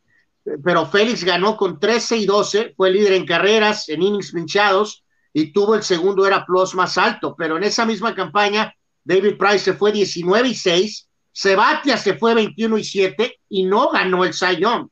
Eh, era un ganador de 21 juegos y es despreciado olímpicamente. Sebastián se fue 21 y 7, pero tuvo un era plus total de 136. El de Félix oh. Hernández era de 174. Anuar, tú sabes bien que ese año nadie fue mejor que Félix Hernández, ni Sabatia ni David Price, ¿eh? Por, e, por eso, pero aquí hay otro ejemplo. fue ganador de 21 juegos y le patean las tepaljuanas. Por eso, pero ¿qué line-up tenían los Yankees, Carlos? Sí, hay que, ver. Y el line-up de los Mariners, por ejemplo. De, qué, o sea, ¿qué, ¿qué culpa tiene el lanzador de tener un buen equipo atrás? ¿Y qué culpa tiene el otro lanzador de no tener un buen equipo atrás? También. O sea, que los que juegan en equipos malos tienen más chance, tienen más chance de, ser considerados para los premios. Por eso eliminan ¿Eso es lo que me estás diciendo? Eliminan eso de los dos lados. No te toman en ah. cuenta tu bateo a favor ni el de ah, bueno, por te digo, no vamos a tomar en cuenta eso porque es absurdo. Ya no, lo Por eso no se toma en cuenta, por eso no se toma en cuenta las victorias, Carlos. O sea, si no se toma en cuenta eso, no se toma en cuenta las victorias y las derrotas. Por eso. por eso te digo. O sea, no puedes decir que ganaste Ah, no, puedes darle ganados porque tiene un buen equipo. Eso es absurdo. Y de la misma manera no puedes decir que es mejor pitcher porque lanza en un equipo malo. Ya está cediendo, ya está cediendo, ¿eh? Ahí va. No, Ahí va. no, es que esto tiene sentido, Armando. Vuelvo a insistir. No puedes afirmar que un lanzador es bueno porque juega en un equipo malo. Y viceversa, no, puedes decir que un lanzador es malo porque tiene buen backup atrás. no, no, no, no no maneje nuestros comentarios de manera mañosa, Carlos. Nosotros no, no dijimos eso, pues, ¿eh? ¿Ustedes empezaron con eso? No, pero yo, nosotros nunca dijimos que lo de los que porque el equipo batea, eh, vamos a castigar al. Pregúntale a Tony. Pregúntale a Tony. es el número de carrera. Carlos, si, si, tú lanzas nueve entradas y pierdes uno a cero y a ti te hacen la carrera. Perdiste. Perdiste, perdiste. perdiste, perdiste. Te hacen una pero Julio Díaz lanzó nueve entradas y le hicieron siete carreras, pero su equipo ganó 17. ¿Quién es mejor? No, no, no, correcto. Ah, no. Es culpa, espérame, no, ¿eso es culpa de Urias? ¿Eso es culpa de Urias? Ah, le hicieron siete carreras a Urias y ganó. Y, ganó. ganó. Sí. Y, se mantuvo en la loma. Yo te pregunto, ¿eso es culpa de Urias? El otro tipo lanzó toda la ruta también y le hicieron una carrera, pero perdió. O sea, ¿quién es mejor? Pues yo te digo, estadísticamente. bueno, no hay respuesta, ¿no? No hay respuesta. Pero, no, sí te digo, estadísticamente sí. Ah, pues pero es lo que, yo, ¿qué es lo que te diría, yo te diría, ¿quién pues si no es por el feeling que caiga bien o mal. Yo te preguntaría, ¿quién ganó? O sea, tú dices que es mejor pitcher Urias. tú dices que es mejor pitcher Urias, aunque le hicieron siete carreras, pero ganó. ¿Ganó? Ah, bueno. Qué mal andamos, ¿eh? Bueno. Esto es todos los días, Armando, ¿eh? si no es, es lo de Joe Montana. Fíjense, fíjense lo que son las cosas. Es culpa de un jugador participar en un buen equipo. Increíble. No, no, no, absurdo, no. Ya, absurdo, pero bueno. Lo, acomoda el señor, está bien. Increíble, ¿no? Increíble. Bueno. Eh, eh, mi querido Armando, ya para irnos, rápidamente, Armando, Mexicana del Pacífico, porque ahí viene la segunda vuelta. No, pues solo hubo un juego ayer, ¿no, Armando? Este, este fue el triunfo de, de Wasabe sobre Mochis, 8 a 2, ¿no? Eh, 8-2, es importante el triunfo para los eh, algodoneros, porque están en segundo lugar, quedan tres juegos a la primera vuelta. Con esta victoria, que era un juego que se había cancelado, bueno, cancelado, no, se, había, se reprogramó por lluvia hace por ahí de un mes, eh, con esta victoria se ponen a dos juegos de mayos. Algodonero se pone a dos juegos por debajo de mayos. Ya no le va a alcanzar, yo creo, para aspirar a quedar líder de la primera vuelta, que le repito, faltan tres juegos, pero sí le sirve porque atrás de algodoneros, en tercer lugar, si la memoria no me falla, está Tomateros, Charros y Yaquis. A un juego. Ahora están a un juego. Estaban a medio, pero con la victoria de algodoneros ayer se pone algodoneros con un juego de ventaja sobre el tercer lugar, que son tres equipos, cuando quedan tres juegos. A los cañeros no les sirve absolutamente para nada, ¿eh? porque van en el sótano, como a 11 juegos de la cima es una temporada de terror para los cañeros de los mochis, al igual que la temporada pasada. Eh, ahí ya no es del manejador, no es de jugadores, ahí ya es por favor la directiva. O sea, a veces los, los gerentes deportivos son los que arman los equipos y se la pasan muy orondos con estos. Esto es, una injusticia para la afición. Eh, o Cañeros es un equipo que no es de los, de los grandes, pero sí es un equipo que por lo regular está ahí peleando tercero, cuarto, quinto lugar y tienen desde el 2020, Carlos, eh, con unas campañas horrorosas. Llevan por ahí de nueve ganados. es más, desde el 2020 creo que no llegan a 30 triunfos. Desde el 2020, ¿eh? en todo el, año pasado y en este. ¿El sistema de competencia incentiva la mediocridad, Armando? El sistema de competencia no te incentiva para que seas mediocre, pero si no tienes buenos resultados, puedes eh, salir bien librado. Y el caso eh, muy particular, y lo comenta Anuar también, y él lo ha comentado, ya se dio cuenta de eso, eh, el tema tomateros, el tema naranjeros. Eh, por lo regular, la primera vuelta, mañosamente, pues ya saben que de 10 avanzan 8 y en playoff, pues hay que acelerarle poquito nada más. Entonces, la primera vuelta se van de muertito, debutando jugadores con talento joven, anuncian que están apoyando el talento joven cuando en realidad es su manera de manejar la primera vuelta. Cuando llega la segunda, que arranca el viernes, por cierto, ahí es cuando empiezan a llegar a abrir un poquito la cartera y llegan los refuerzos, un pisercito abridor, un cuarto bat, un primer bat, empiezan a tomar ritmo, empiezan a administrar sus brazos, sobre todo en abridores y bullpen, y empiezan a tomar ritmo y llegan a playoff. ¿Qué pasó el año pasado? Tomateros calificó de quinto y quedó campeón. Tomateros ha calificado hasta de mejor perdedor en la primera ronda de playoff. Y Hemos tenido, Armando, hasta campeones de serie del Caribe que salieron del mejor del mejor perdedor han salido. Entonces, yo le preguntaba a Anuar ayer porque estaba muy contento, decía, volteaba la tabla de posición y se decía, volteaba para arriba y decía, qué bonito se ve Mayos y algodoneros allá arriba. Y yo le decía, ¿de veras crees que esos dos equipos van a, a terminar así en la segunda vuelta? y pues ya como que, bueno, uno de ellos va a tener impacto en playoff, pero no va a pasar así, o sea, ya viene lo bueno, ahí viene lo, lo de verdad. Algunos equipos arrancan con todo, pero hay otros mañosones que se la juegan ahí y a la hora buena le pisan un poquito, meten tercera y agarran ritmo y se van hasta el final. Híjole, eh, eh, eh, Armando, pues este, gracias por quedar tanto tiempo, pero es que no paran las preguntas, maldita sea. O sea, híjole, Carlos Moreno, Sensei Paupa, ¿por qué Brandon Webb ganó el Sayón con 16-8 y 3-10 en el 2006? Bueno, ¿quién, es? Carlos Moreno. Moreno. Prometo responderte, Alejandro. No tengo, déjame ver, o sea, sí, sí me acuerdo de Brandon Webb, de, los diamantes, ¿no? Creo que estaba. Eh, pero déjame revisar ese año y déjame revisar los rivales de que tuvo para el tema de, de Cy Young para poder contestarte de mejor manera por qué, por qué lo ganó ahí, porque ahí me brinca a mí el 3-10. O sea, 3-10 de efectividad, digo, para un Cy Young habrá que revisarlo. Lo revisamos y te pasamos el dato, qué fue lo que ocurrió en ese año precisamente con ese Cy Young, porque si a tope de cabeza tendría que revisar, pues. Bueno, y de hecho ahí el principal, eh, de hecho volveremos con más de estos ejemplos, Armando. Ahí, sí, Trevor, toneladas. De hecho, el, el, segundo en la votación fue Trevor ese año. Trevor Bauer. Trevor Hoffman. Trevor Hoffman. La votación. Trevor Hoffman en 2000. Ah, por, 2010. Por lo del, por lo del ERA, ¿no? Sí, y por los salvados. Ah, o sea, tema, un, un, taponero contra un abridor. Ese es otro pues tema. como lo de Mark Davis, ¿no? Como sí, lo de Mark Davis. Ese hace, es otro ¿qué, tema 30, que para muchos, para muchos expertos eh, el, el, relevista no debería siquiera ser tomado en cuenta para el Young. Hay muchos eh, votantes, eh, expertos que no toman en cuenta al, al o, o Ahora, no, no, no hay duda de esto, eh, por X o Z, que quede bien claro en ese ensayo, en ese ensayo en particular, en el WAR, el WAR de Brandon Webb fue 7.0. Eh, Trevor 2.1, pues obviamente es un pitcher de relevo, supongo, obviamente su criterio es diferente, pero todos los no, demás rivales 5.1, 5.9, 5.3. O sea, el, no, el, y, y el digo, es, es dominante y, y este, eh, vamos, es una categoría que ahí destaca por qué pudo ganar él, ¿no?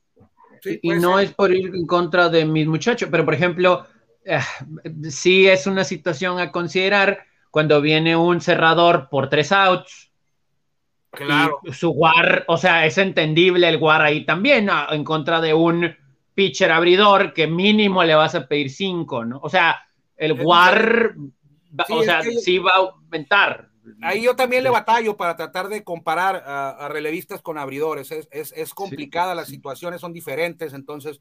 Ahí Pepe Vázquez dice que hace tres temporadas, de acuerdo, Hernández se merecía el sayón. Eh, Gerardo López dice que según los argumentos de Mr. Baseball, un lanzador con cero ganados puede ganar el sayón. Matemáticamente podría, según sus argumentos, dice Gerardo. ¿Sabes qué? ¿Sabes que sí? ¿Sabes que sí? Si tiene, ¿qué te gusta? Eh, ¿Cuántas aperturas? O sea, si, si no se lesiona, si es un pitcher. No te, no te enganches, Tony, eso no tiene caso, o sea, eso no, no. Sí, sí puede. No te conviene. Sí puede. No te conviene, ya vas a salir corriendo. No, no se trata no, de eso. Sí podría. Podría. Claro, pues te digo, matemática. Pero... Yo estoy de acuerdo con Armando. No, pod, no tiene caso, pero sí te diría que matemáticamente sí se puede. Pues, Carlos, no va a pasar. O sea, un abridor no va, no va a terminar la temporada con cero victorias y va a ganar el Cy. O sea, pues es que ya no cuentan, Armando. No va a pasar. O sea, es un extremo total. O sea, el extremo, lo peor del extremo sería eso.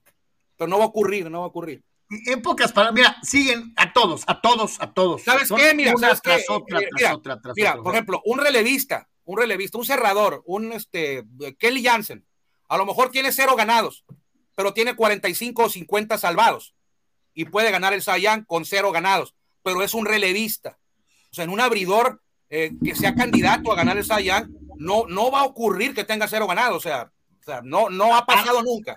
Armando, Hasta podría ser récord perdedor, ¿no? Pero un ERA de Pero un cero ganado no. 10. Sí, pero un cero ganado no, pues no, no, no va a pasar toda la temporada sin ganar un juego. Eh, lo aplico mejor al el, el ataque de, de, de, la persona que envió el mensaje. Era más ataque, pues te decía que no te engancharas. Pero ¿sabes qué sí puede pasar? Puede ser un relevista, cero ganados, eh, tres Pues, perdidos. es que él, él lo aclaraba, ¿Sí? matemáticamente es Sí. posible.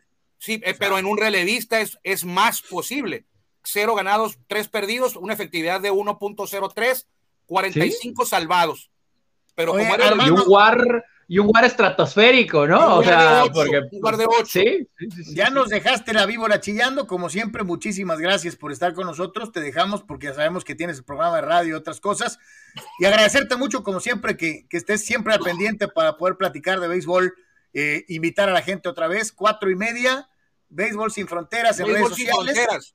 Cuatro y media TVC Deportes, a las ocho y media en Síntesis TV y en nuestras redes sociales, Béisbol Sin Fronteras en Facebook, un servidor y, y, y Anuar Yeme. Eh, y ahorita vamos al de radio, ese se llama eh, Círculo de Espera, media hora hablando de, de béisbol. Me aviento a veces unos monólogos, que, uf, pero bueno. Eh, cuando gusten, me da, siempre me da mucho gusto estar con ustedes porque se habla sabroso, sin agüitarnos ninguno de los cuatro de béisbol. Que te vaya muy bien, Gracias, Armando. Gracias por todo. Al contrario, gracias a ustedes, muchachos, que estén muy bien. Ah, está don Armando Esquivel Reynoso. Eh, eh, y, si bien no acabamos de terminar con la polémica beisbolera, pues nos vamos a ir a otro deporte en donde decía Tony, y es cierto, el juego de ayer en la NFL, el Monday Night, fue todo menos brillante. Eh, ganan los Steelers, pero en un partido en donde se confirma lo que hemos venido diciendo desde hace un buen rato, el nivel del arbitraje en el fútbol americano profesional de la actualidad eh, deja mucho que desear, se extraña mucho a, los años de Gene Tooney, de, de Ben Wright, eh, eh, de, grandes, grandes referees de otras épocas. Pero, pero, pero directo al grano, ¿qué pasó en esa jugada, Tony? ¿Qué pasó? ¿Qué crees que pasó? O sea, su agenda personal, pues sus motivos propios, ¿qué pasó? Pues digo, aquí primero vemos imágenes del juego, rápido nomás, el, el, juego ganaron los Steelers 29 a 27 en un juego malo, el juego como tal fue muy malo, no sé por qué fueron tantos puntos, los Steelers tuvieron que haber puesto a dormir a los osos desde hace mucho tiempo y resulta que al final tuvieron que orquestar una serie ofensiva ganadora, ¿no? Para con un gol de campo llevarse el triunfo, pero bueno, al final sacaron el juego, Najee Harris tuvo un buen juego, este Tyre novato, ojo, eh, tuvo una buena participación. Justin Fields, destellos, pero nada, nada así espectacular. La defensa de los Bears es una tristeza. Eh, insisto, ¿no? Los Steelers tuvieron que haber ganado sencillo y ellos solitos se complicaron dejando vivos a los Bears y al final pues un, gol de campo fue el, el, que marcó la diferencia. Aquí está el segundo touchdown, ¿no? De, de este Tyrant que mencionamos. El, eh, ahorita vamos a ver las imágenes. Los Tony Corrente es uno de los mejores, uno de los mejores árbitros que hay, ¿no? Eh, head referees que hay en eh, la historia del NFL, me atrevo a decir.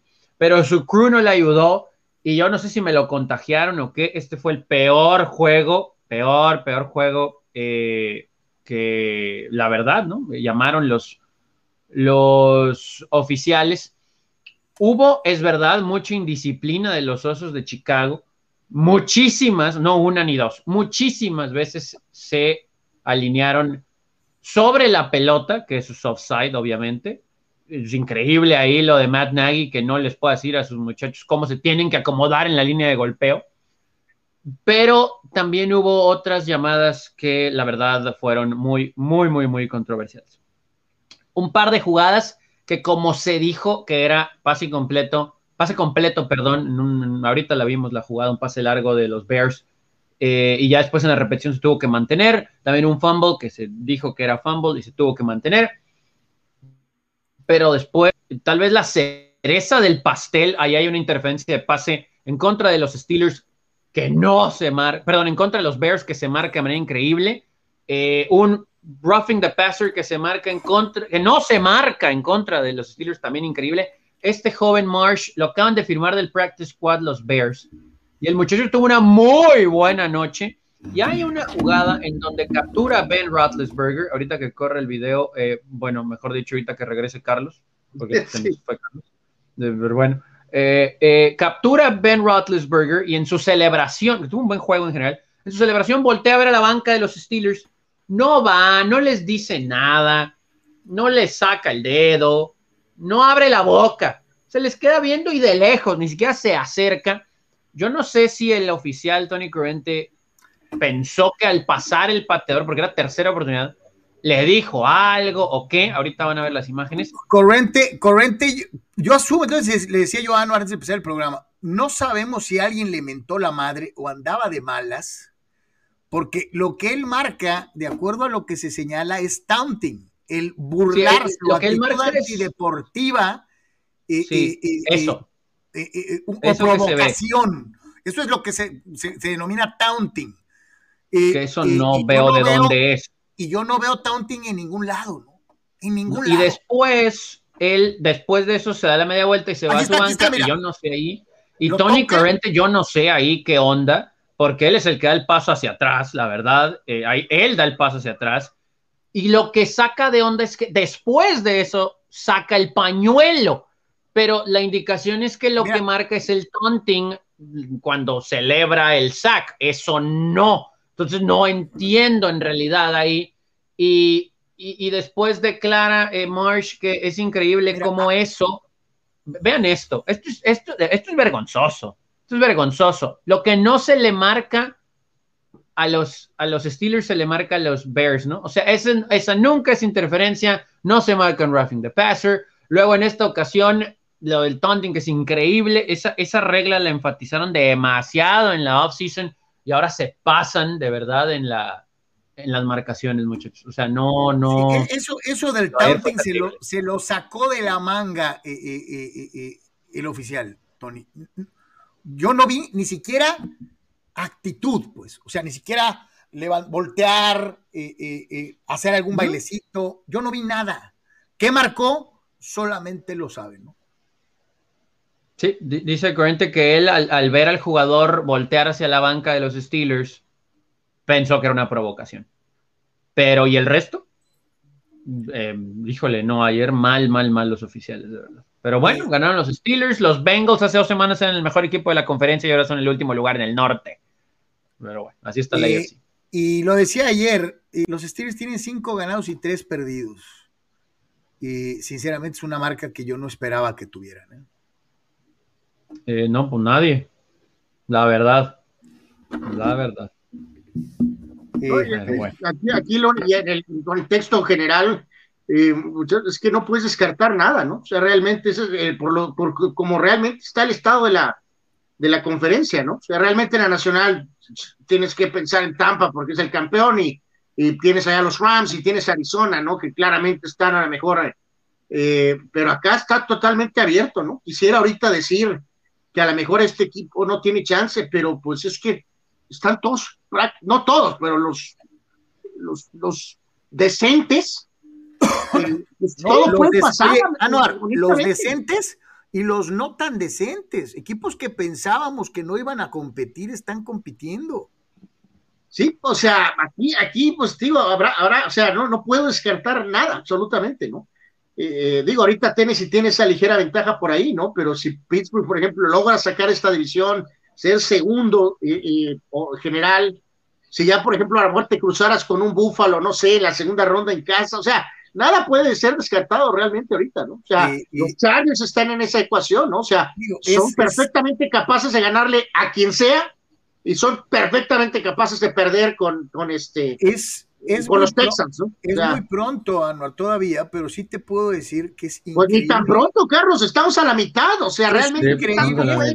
Que a lo mejor el señor Tomlin se vaya a salir con la suya y que siga sin tener una temporada perdedora al frente de los Steelers cuando esta temporada parecía tenía todos los ingredientes. No, no creo que ese barco ya se fue, Carlos. O sea, es obvio que muy así, pero muy, jo, este equipo se va a ir 9 y 7. O sea, estoy casi seguro. Sí, sí, sí, por eso te digo. O sea, bueno, 9 y 3. Este equipo no se va a ir 7 y 9. O sea, cuando parecía que todo tendría que ser una debacle de perdedora, se las han ingeniado para evitarlo. O sea, increíble. Tony, día de básquetbol, día de básquetbol de los Aztecas contra Riverside. Inicio de la NCAA para el equipo de San Diego. Sí, arranca la temporada de básquetbol, 7 de la tarde noche. Se anda por allá, si tiene oportunidad, pues hay que vaya, ¿eh? Está, está interesantón, bien decías, en contra de Riverside, 7 de la tarde noche. El tip-off allá en el Viejas Arena. Reventa oficial, 10 dolaritos, así que vale la pena, ¿no? Porque cuando sea en contra de Wyoming o Utah State, pues no van a estar a 10 dolaritos. Así que vaya, vaya al opener si tiene la oportunidad de, ir. Eh, otros juegos tal vez interesantes el día de hoy que arranca la temporada. Hoy juega Villanova, hoy juega Kansas, eh, hoy juega eh, North Carolina, Ohio State, Así que está, está interesantón alrededor de la, de la NCAA, ¿no? Para Duke en contra de Kentucky, arrancando sabrosito, rápido la campaña. Ellos también juega por ahí UCLA. Se abrió, se ah, perdón, se abre también para Gonzaga, que es el número uno hasta ahorita. Así que bueno, está, es un día interesante en el básquetbol eh, colegial, si usted tiene la oportunidad ahí de seguirlo. Aztecs hoy en contra de Riverside, Juicy Riverside a las 7 de la tarde noche en el Viejas. Tony, ¿qué posibilidades de otra vez eh, de perdida NCAA Tournament para los Aztecs en básquet? Yo creo que sí, hay unos freshmen interesantes, hay cierta experiencia que obviamente estuvo en la banca y ahora será titular, porque sí se fueron Jordan Shackle, etcétera, pero Brian Dutcher ha hecho un muy buen trabajo. No me atrevo a decir que como para ganar la conferencia en temporada regular, pero sí van a estar peleando eso y ya en el torneo de la conferencia pudieran una large bit tal vez, pero yo yo sí sí sería decepcionante si los Aztecs no están en el Big Dance en marzo.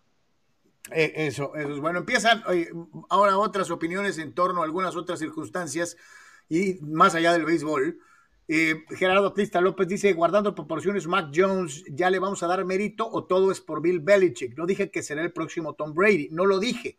Solo digo, podemos darle mérito o todo es por Belichick. Para mí todo es por Belichick, ¿no? Para Carlos ya sabemos qué va a decir, ¿no? Sí, para mí todo es por Belichick. Para este par, eh, eh, eh, Mac Jones es el siguiente Hall of Famer en la NFL. Este, pero bueno. Este. Carlos es así de radical cuando va al baño, O sea, este, cada quien, ¿no? Este, hay gente que se calienta con cualquier cosita, ¿no? Y hay otros que ¿No te mordiste la lengua? Nos tomamos más tiempo para analizar bien las cosas, pero bueno. Dice Tocayo Moreno, los dulces 16 para los aztecos. Así lo veo. Sweet 16. Mm, pues, pues, Se me hace mucho. Ojalá. Pues yo digo, yo sí los veo en el dance ya conforme avance la temporada, pues es como vamos a analizarlo. Eh, dice por acá Dice Juan Pitones, en lugar de buscar formatos de playoff que den mayores ventajas a los de arriba, eso del mejor perdedor, fomenta lo que decía Mr. Baseball, en donde agarrando ritmo al final, a veces te alcanza para llevarte todo. Por eso decíamos, Juan, ya ha habido hasta campeones de la Serie del Caribe emanados del peor perdedor, del mejor perdedor.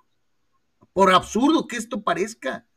O sea, no solamente rebotaron de perder para ganar la liga, sino que representaron al béisbol mexicano y le ganaron a los equipos del Caribe para ser campeones de la zona. O sea, increíblemente, ¿no?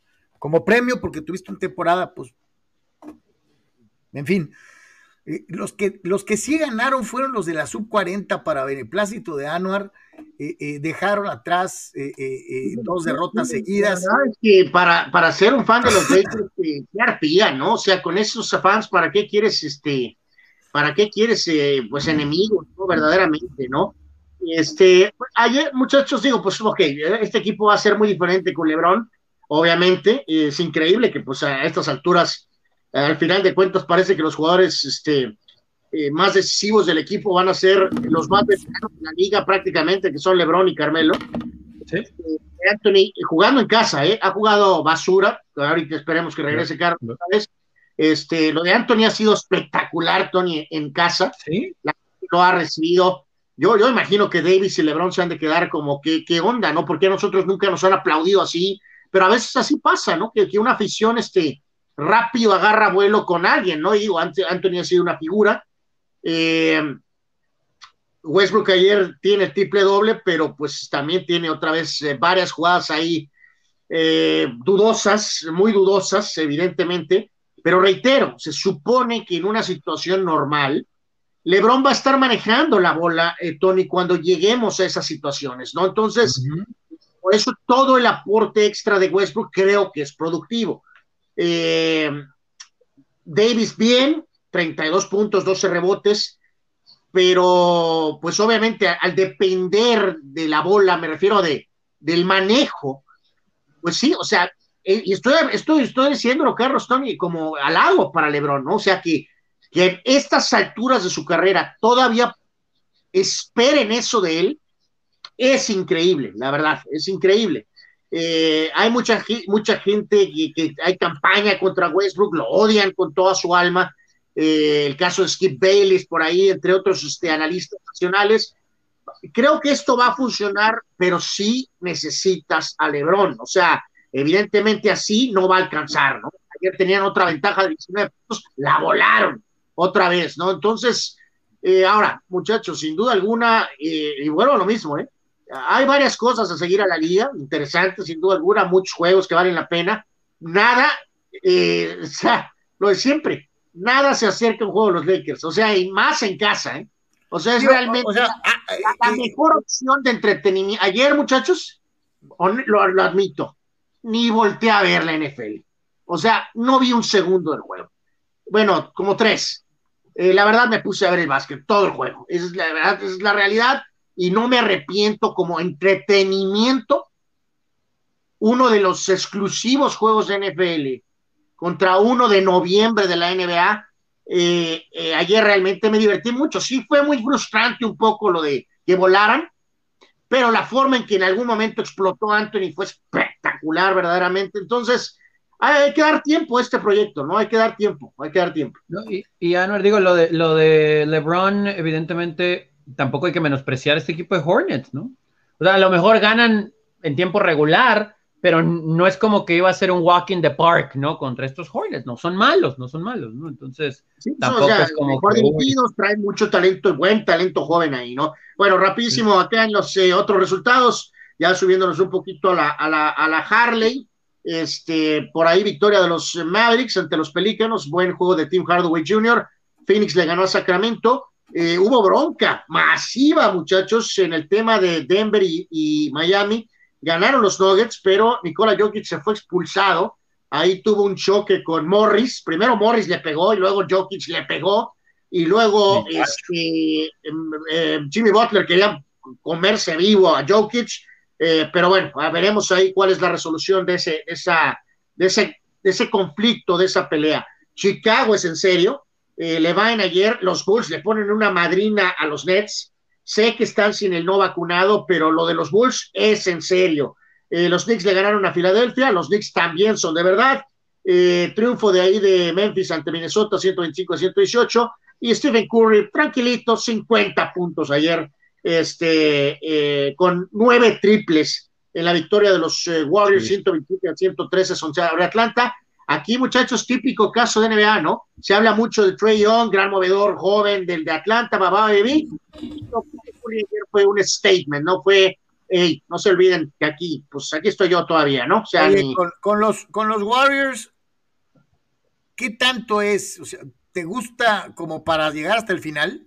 Por supuesto que tienen chance de llegar al final, Carlos, y creo que reitero, otra vez, no sé cómo lo veas tú, Tony, pero este equipo ya, ya está en una dinámica donde si viene Clay Thompson, pues maravilloso, todavía peor va a ser para lo los que rivales. Te decir, porque todavía este, están incompletos. Pero, pero si no, con esto y en el estado general de la liga, eh, honestamente, claro que alcanza, ¿no? Warriors tiene 9 y 1 ahorita, y luego están Utah 7 y 3, Dallas 7 y 3, Phoenix 6 y 3, Lakers está 6 y 5. A lo que voy con esto es que sin Clay Thompson ahorita, con Curry así, por supuesto que le puedes ganar a Utah, por supuesto que le puedes ganar a los Mavericks. Entonces, eh, claro, si, si, si, viene Thompson y está sano, Carlos, este equipo volverá a ser eh, el más, eh, el favorito, indiscutible de la conferencia oeste, ¿no? Y aparte motivados, ¿no? Porque ahora este equipo también trae la motivación de demostrar que lo de, o sea, gracias Kevin Durant, viniste y muy bien, pero pues esto empezó sin ti, ¿no? Es el equipo de Curry.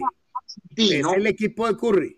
Por supuesto, es el equipo de Curry, ¿no? Entonces, claro, claro que son una fuerza una vez más eh, absoluta, ¿no? Y de todas maneras, viéndole el, panorama, muchachos, la sub-40 es la mejor posibilidad de rival. Eh, si están sanos y operando a, cerca de la máxima capacidad. que ahora no fui yo, ahora fuiste tú.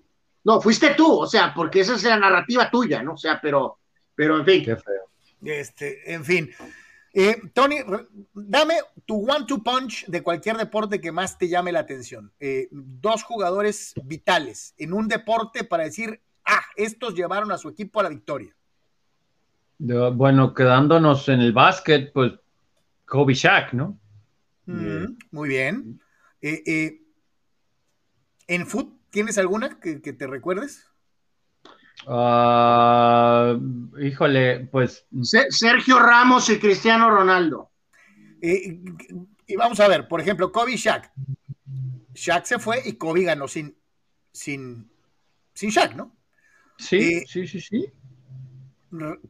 Cristiano se fue y Ramos no ganó sin, bueno, ganaron una liga, ¿no? Ganó una liga. Una liga, este, Ramos. Pero no han ganado la Champions sin el uno del otro hasta ahora, ¿no? Eh, antes de que entremos a esto, cuando se fue Jordan, ¿Pippen pudo ganar con los Bulls? Tuvieron un muy buen año, pero no ganaron. Se quedaron en la segunda ronda contra los Knicks, siempre llorando que fueron acuchillados por una, hablando de referees o árbitros, de, eh, el juego decisivo de esa segunda ronda eh, es una falta que marca un polémico referee a un tiro de tres puntos de Hubert Davis. Eh, no, era el de los pero, pero, pero recordemos, muchachos, si esto va para allá, pues de hecho ya corre, Carlos. Hoy es la, la salida del libro de, de, de, Pippen, ¿no? Eh, ya hoy oficialmente el libro está a la venta masiva. Y bueno, ustedes saben, los últimos días ha habido declaraciones. Desde hace dos días dijo, dijo Scotty que Jordan no hubiera sido Jordan si no hubiera estado él a, lo que voy, muchachos, viendo algunas de las últimas entrevistas en el, ABC, muchachos, dijo, eh, le preguntó Michael Strahan, el ex jugador de los Giants y ahora presentador, pues no, en, eh, ahí y también pues en lo del americano, en Fox. A lo que voy es, dijo que quería ser recordado como el mejor de todos los tiempos. Y en otra entrevista, muchachos, para GQ, dijo que él no tiene nada, nada que este envidiarle. Era exactamente igual que Michael Jordan. Eh, en otra entrevista llamó a Jordan anotador. Muchachos, eh, esto tiene uh, mucho desde hace siglos, nunca superó cuando Jackson le dio el tiro a Kukoc, aquel famoso, que por cierto Kukoc metió de manera increíble.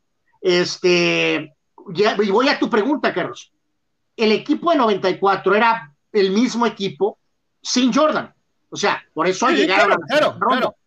En 95, cuando empezó 95, no Jordan, ya no estaba Horace Grant. Cuando Michael viene de regreso del béisbol, el equipo estaba, por decirlo en términos así sencillones, a media tabla. A media tabla con este señor de líder.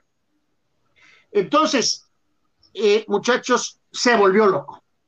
Yo no creo que lo del documental de Last Dance, que recordarán, seguimos con todo detalle, platicamos con todo detalle, es tan ofensivo. Si acaso, el único argumento que puede Pippen tener, muchachos, es que como si el documental es de Jordan y luego de sus equipos, es tal vez el episodio cuando Jordan andaba en el béisbol de que por qué entró el año de los Bulls donde no estaba Jordan que eso es algo que a Pippen le ardió terriblemente, ¿no? Y donde se puso ese episodio donde Jackson le dio el tiro a Kukoc, que Kukoc lo metió.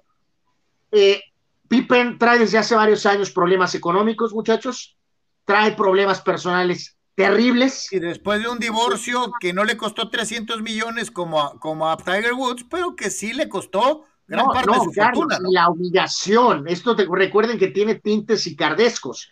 Eh, la mujer que era una muy amiga de la Kardashian y se peleó con la Kardashian, se, metió con un rapero Future y el mentado Future lo, humilló de manera brutal en redes sociales diciéndole que esta señora Larsa ahora es mía y no es, fue una, fue terrible. Entonces, personales, problemas personales, problemas económicos, Pippen anda en otro planeta. Es un gran jugador histórico, nadie lo discute. Se retira Jordan, muchachos, fue a Houston, se peleó con Barkley, no aguantó, se fue a Portland. Tuvieron varios años ahí en Portland con dinero ilimitado, Rashid Wallace, Sabonis, Brian Grant, Steve Smith. Y no ganó. Perdieron con los Lakers cuando los tenían batidos en aquel legendario juego donde finalmente Larry Yub de Kobe a Shaq los tenían batidos el líder de ese equipo era este señor y no pudo cerrar la chamba. Muchachos, me da mucha pena. Este es uno de mis jugadores favoritos, Batman y Robin.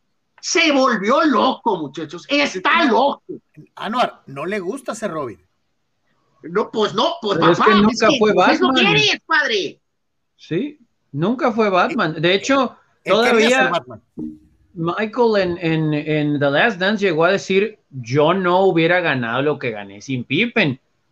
Compadre, pues quédate con ese cumplido, ¿no? Y es el mejor compañero que he tenido. Hasta en esa línea se esponjó. diciendo que Jordan había sido condescendente. Pippen lo perdimos, muchachos. Está, está loco. Está loco.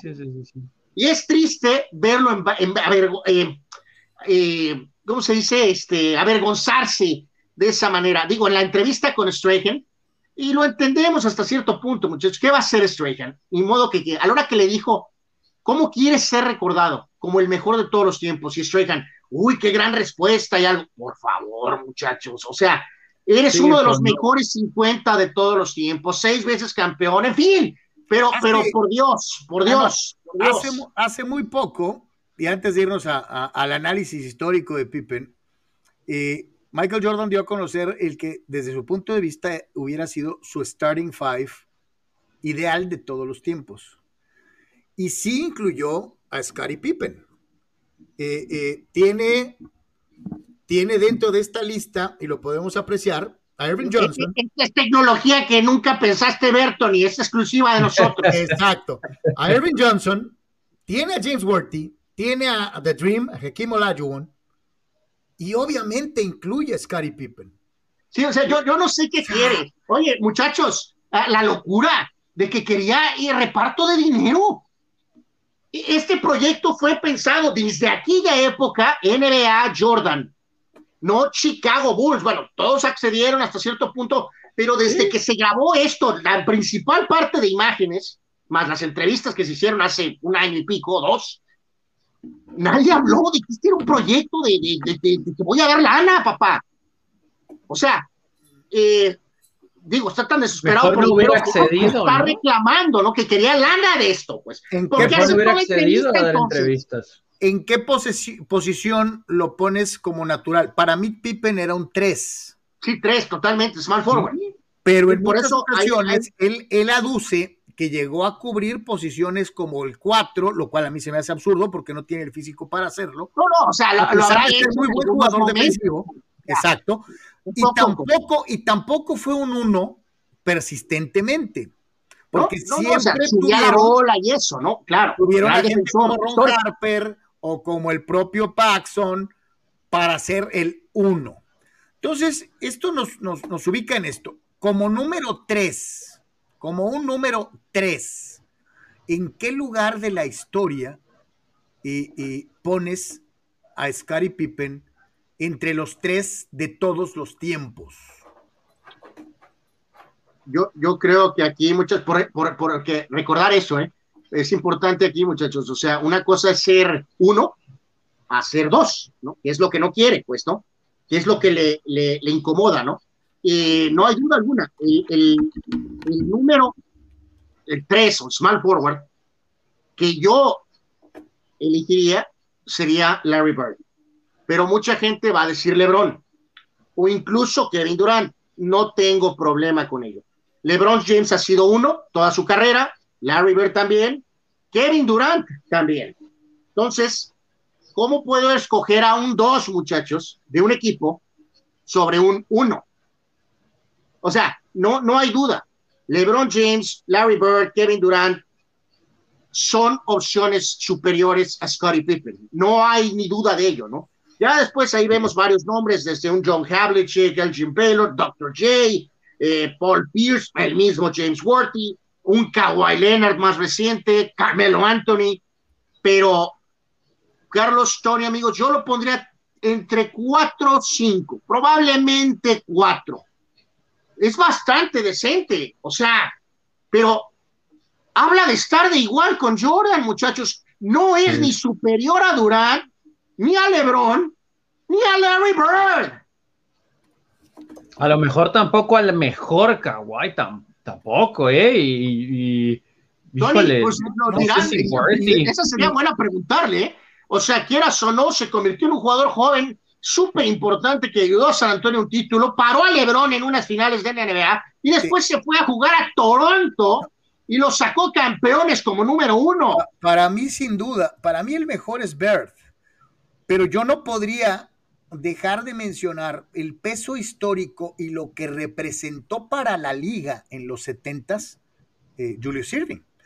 Eh, eh, con el debido respeto para Scotty, que yo también considero uno de los grandes, por algo estuvo en el equipo de los, de los 75 años y es considerado uno de los eh, miembros eh, originales del Dream Team. Con todo y todo, si tú analizas el peso específico que tuvo solo, solo, no con Jordan, no como parte de un combo. Dr. J, creo que Dr. J pesa más que Scottie Pippen. Híjole, sí, sí está, sí está, sí está buena, ¿eh? O sea, a lo mejor es injusto decir que no es top 3, pero, pero sí, yo también más o menos por ahí, Carlos. O sea, sí creo que Bird y LeBron están arriba de él sin problema, pero luego atreverme a decir que Pippen es mejor, pues sí, a lo mejor sí, la mejor versión de Durant, pero ahí es por ahí, lo que quiero, ¿eh? y lo demás, ¿eh? Yo creo, que, creo que Pippen sí era un jugador superior, ¿eh? Manejaba mejor la pelota, era mejor defensor, era mejor tirador de tres puntos. No, espérame, o sea, eso, eso te lo concedo, Anuar. A lo que yo me refiero es al peso histórico. Tú mencionaste hace rato algo muy importante. Sin ser parte de un combo y lo que representó para el básquetbol, para el deporte y para la liga en su tiempo, Dr. J era la cara de la liga. Sí, fue la cara de la NBA, por, por, fue la cara de la NBA. Eh, eh, entonces, eso también tiene un peso específico que va más allá de puntos y, de otras cosas. Yo te diría, ¿cuántos campeonatos tuvo eh, eh, James Worthy? ¿Cinco? tuvo cuatro, cuatro, cuatro. Pues, bueno, también, ese es un hombre válido, que porque era una personalidad callada, pues tal vez, ¿no? Pero, pero no estamos hablando de carisma, y menos con Magic y Karim a un lado, ¿no?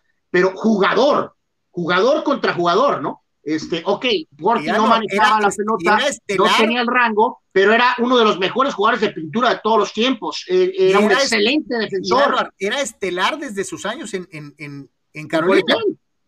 Sí, sí, sí, o sea, aquí a mí estoy, eh, en resumidas cuentas, amigos, eh, a mí me da tristeza, muchachos, como uno de los nombres importantes de mi vida aficionado deportiva, me da tristeza verlo, verlo comportándose de esta manera a, a Scottie Pippen. Yo, yo, yo, todos sabíamos en aquella época que no eran amigos fuera de la duela, eh, pero, pero ya lo de ahorita es. ¿Te imaginas a, Carlos Tony, el libro dice que reitera lo de que Jackson es racista, lo cual es increíble. No, eh, yo no sé qué va a pasar en las siguientes eh, reuniones, cuando se celebren los títulos de 10 años o 20 años o 25 años o 30 años. ¿Con qué jeta se para este tipo diciéndole a Phil Jackson racista y a Michael Jordan, pues, que es peor que Satanás. ¿Te imaginas a Burruchaga diciéndole a Diego, si yo estoy no igual? Meto, si yo no meto el gol de la final, tú no hubieras ganado un campeonato del mundo? O sea.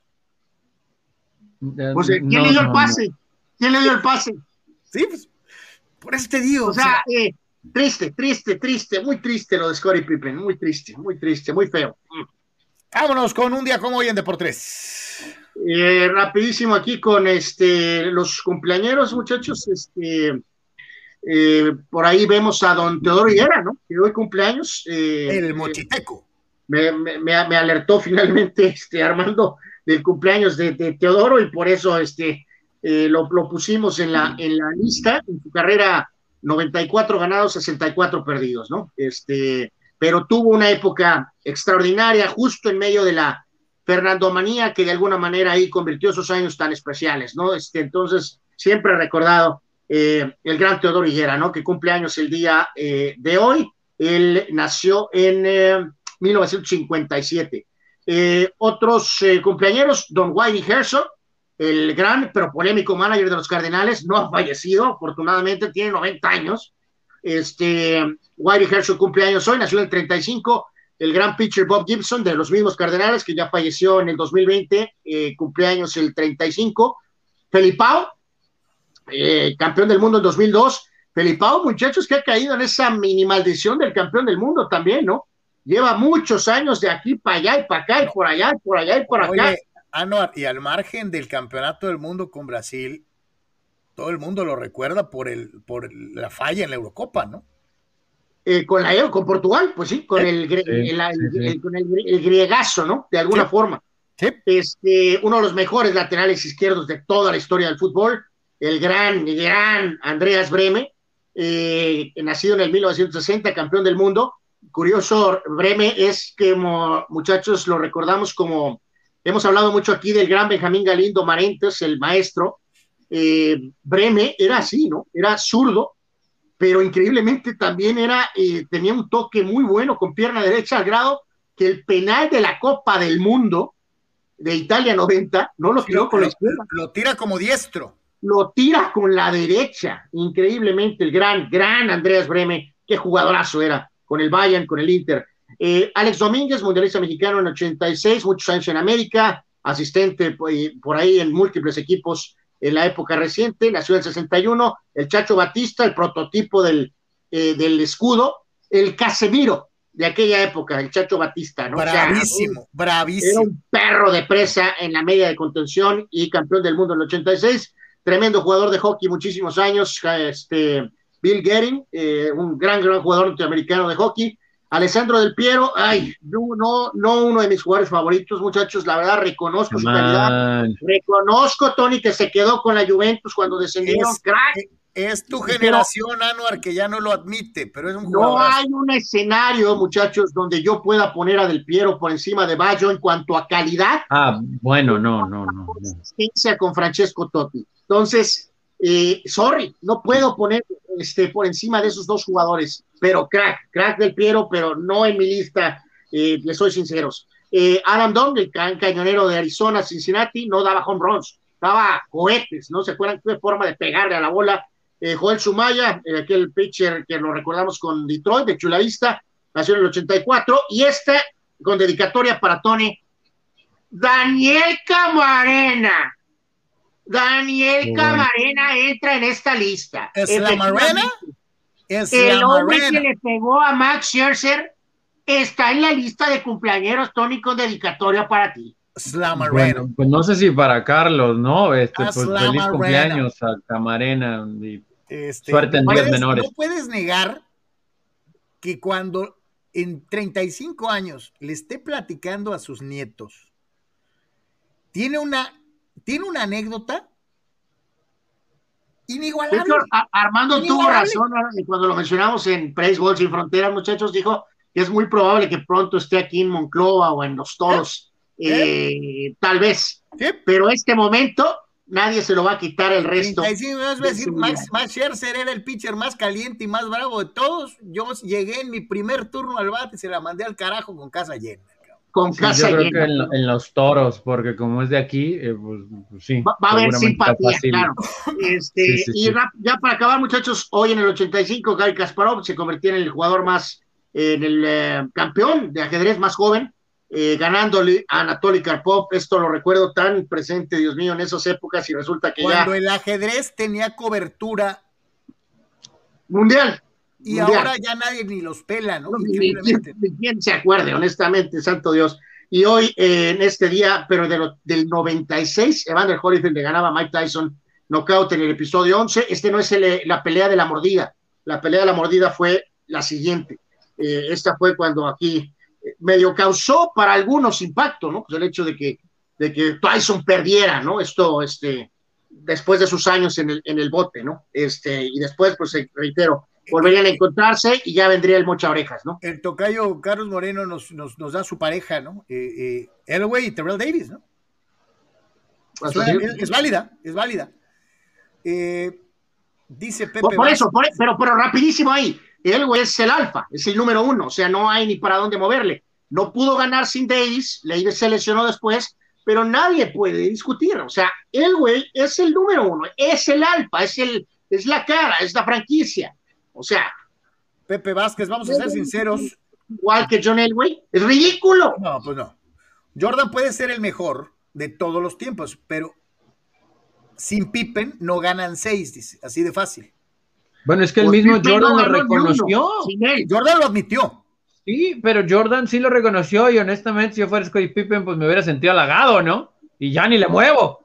Pero pues Pippen dijo, pues a lo mejor fue al revés y pues no, compadre, no, no, no. Gerardo López, ¿no será todo esto de Pippen solo para llamar la atención por dinero? ¿O se está quedando loco el amigo? Dice, mil veces esto es lo patético, eh, eh, mil veces esto es más que lo patético de Icardi, dice eh, Gerardo Atlista López. Pues sí, sí, porque pues hubo exhibición pública. En gran parte sí, muchachos. Él está esperando que el libro venda cañón, obviamente. Este, que, que se convierta en bestseller, yo creo, ¿no? O sea, él, él está contando con que el libro se venda y eso es lana para él. Dice Lechuga, el whisky le ahogó las neuronas a Pippen. Sí, hace unos meses, ¿se acuerdan? También presentó un whisky, ¿no? O sea, eh, y, de hecho es un problema ahí también, ¿no, muchachos? Porque pues Jordan, pues este, está millonario, tiene la marca de ropa, eh, es dueño de los Hornets y el otro está vendiendo whiskies, ¿no? O sea, santo. Juan Antonio reconoce mi, mi, avanzada eh, tecnología y dice, Carlos reviviendo la picture in picture. Yes, tú sí entendiste. dice Juan que su dueto sería Montana y Rice pues también, es válido, eh, dice Juan que Baggio sería el mejor jugador italiano que no ganó el Mundial. Dice, por lo menos el mejor que vimos desde el 86 a la fecha. Pues sí, y del Piero y Totti sí lo ganaron. y Lechuga remata diciendo el divorcio de Pippen lo dejó todo turuleco y no lo culpo, viendo a la ex, ¿no? Sí, la ex es muy guapa, ¿no? No, no, es, parece broma, muchachos, pero, pero, pero no. O sea, este, no. temas personales son cañones, ¿no? Si no, gracias lo de Tiger, ¿no? O sea, casi lo perdemos, ¿no? O sea, literalmente, en todos los sentidos. Eh, pues sí. Ricardo Tuca Ferretti y su característico estilo para dirigirse particularmente a la prensa de Monterrey, no, no lo comentamos más que muy brevemente el lunes, ayer, Hoy, bueno, pues obviamente eh, eh, esto de, preguntando si no había mujeres en la, en la sala de prensa y luego llamándoles maricones, preguntando si no había maricones, así lo dijo, entre los compañeros periodistas que estaban en la sala, pues causó el, revuelo que en estos tiempos causan este tipo de circunstancias. Eh, lo salió hasta en un segmento del chiringuito, muchachos. Lo hicieron pomada.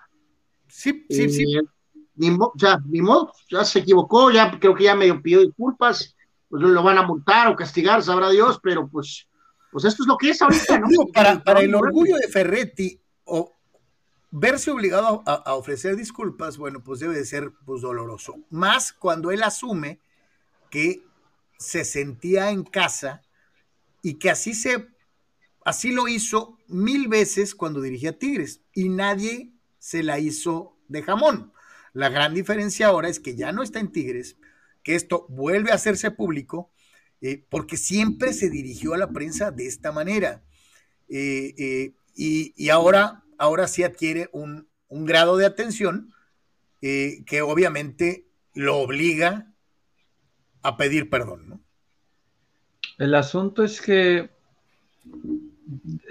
como estábamos tan acostumbrados a esta forma de expresar pues igual y nunca se cayó en cuenta en que ha estado equivocado el mundo, ¿no? En todo este tiempo, ¿no? Y pues bueno, ahora, ahora, pues es común, o bueno, mejor dicho, no debería de ser común cuando todavía lo es y es meritorio a escrutinio, ¿no? Pero... Él, pues piensa, Tony, que era cotorreo, pues, y que así se lo iban a tomar. Pues pero es que ya mientras haya cámara, o, a lo mejor y aunque no haya cámaras ni micrófonos, pues no debería de ser cotorreo. Sí, sí, de acuerdo. Eh, eh, yo insisto, no, no disculpo a Ferretti bajo ninguna circunstancia, creo que no hizo lo correcto, pero él pensó que no le iban a decir nada porque pues estaba entre amigos, según él.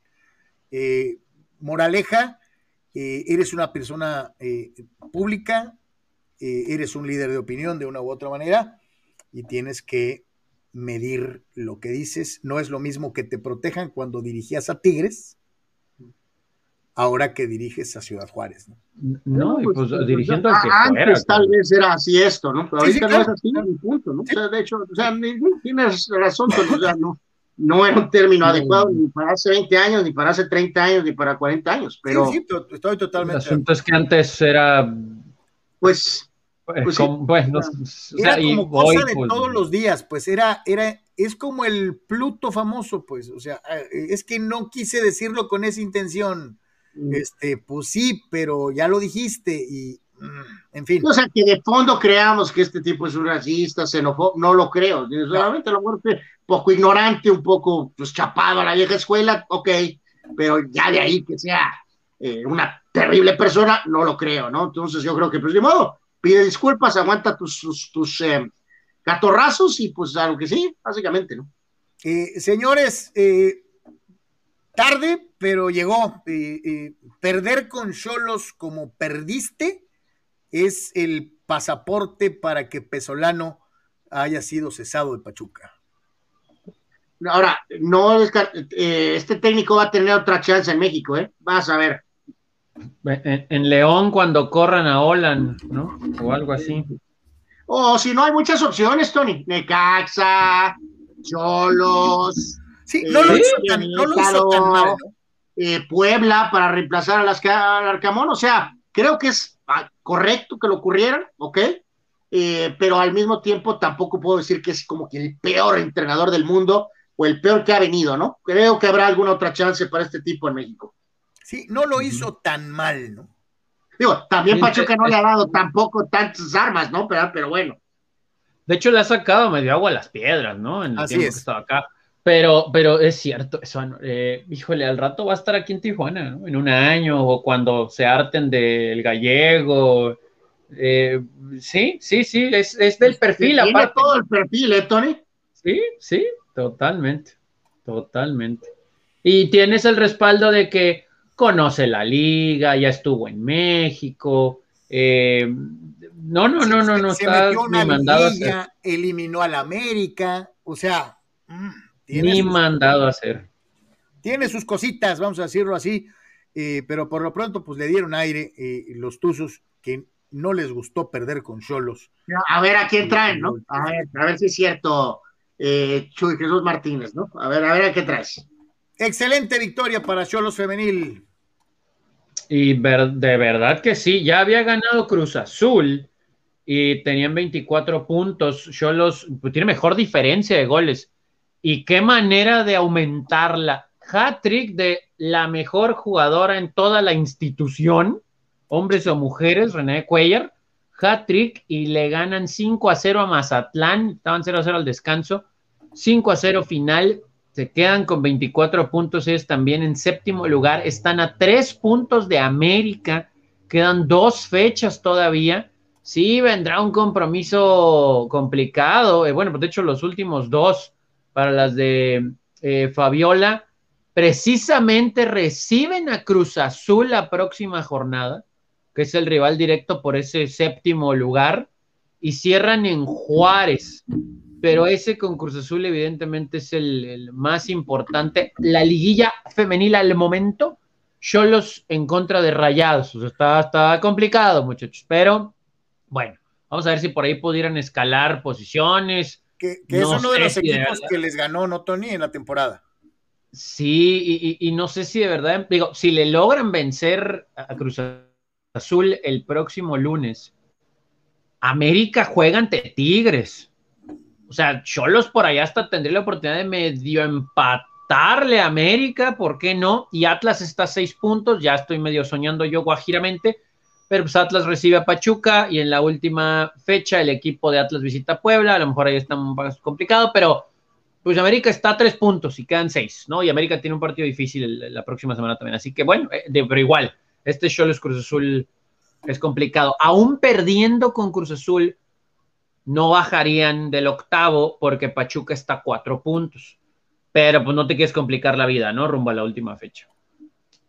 Vamos a, vamos a escuchar a, la directora técnica del equipo de Cholos, eh, Fabiola Vargas, eh, respecto a lo que fue esta victoria importante eh, en contra del equipo de Mazatlán. Que nada, el equipo ha entendido que el jugar juntas, el que cada una es tan importante como la otra, me parece que eso ha sido clave. Tratamos de transmitirle eso, ¿no? A todas, que cada una es muy importante y que hay que jugar en conjunto. Eh, ese creo que, ha sido la, diferencia. Y por otro lado, este, pues sí, sabemos que, viene Cruz Azul, eh, un rival que pues hemos también eh, analizado, estamos esperando ese partido también, pues para buscar competir de una manera muy importante.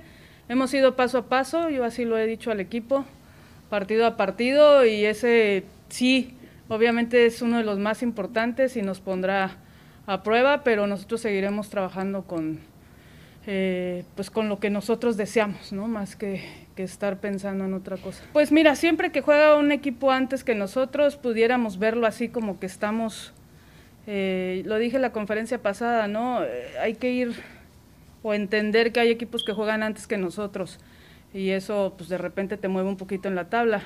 Sin embargo, como lo digo, ¿no? nosotros estamos yendo partido a partido, cada uno para nosotros es una final y mentalmente yo no quiero jugar con eso, ¿no? Y se lo he transmitido al equipo. Tenemos que pensar en, en que eh, si hacemos lo nuestro, si vamos sumando, pues vamos a lograr nuestro objetivo. Pues ahí está Fabiola Vargas haciendo un muy buen trabajo, lo ha hecho excelentemente eh, eh, de una u otra manera. Desde que llegó se notó la mano y lo que mencionaba Tony, la importancia del temporadón que se está tirando esta niña Cuellar y la verdad, mis respetos. Muy diferente el nivel obtenido por las damas eh, en relación al equipo varonil, ¿no? Este, Pero lejos. Sí, hay, hay una diferencia eh, enorme. Eh, donde también esperan que haya diferencia cuando ya llegó el hombre de la vieja escuela, el que, el que va a revivir la, la, la, la brillantez del Barcelona, es Xavi después de la apoteósica recepción que le hicieron, la participación del público eh, eh, en su presentación y, pues primera práctica para, para, para Xavi con los culés. Digo, puso más medidas, muchachos, que, el sargento Patton, ¿eh? O sea, ahorita eh, recordar que es fecha FIFA, entonces pues, no, no tendrá, pero que, que llegar una hora antes, desayunar y comer ahí, no actividades sociales en X o C, o sea, va a ser un, un dramonón eh, creo que el retiro de Shakiro va a ser extremadamente rápido al final de esta campaña, muchachos. Este, pero bueno, pues trae la escuela un poco de lo que es eh, Guardiola. Obviamente, pues cree que disciplina es un factor mayor. Y pues vamos a ver si esto de veras genera eh, resultados inmediatos o será pues más a mediano o largo plazo cuando puedan quitar algunos jugadores y traer a otros, ¿no? Pero llegó con, con el tema de superdisciplina, muchachos. Vamos a ver, a ver qué, tal cae esto, ¿no? ¿Sabes qué? No lo culpo, Anual, porque cuando ganaban el dinero que ganaban, es fácil que un jugador pierda la cabeza cuando ganas tanto dinero y que se te olvide eh, pues lo que tienes que hacer, ¿no? Este, a lo mejor los chiquearon tanto. Sí, no, no, no, yo no lo que no, Carlos, o sea, hay reportes muy claros de que Dembélé, pues realmente su dieta era basada en hamburguesas, ¿no? y, no por ello significa que estaba eh, eh, pasado de peso.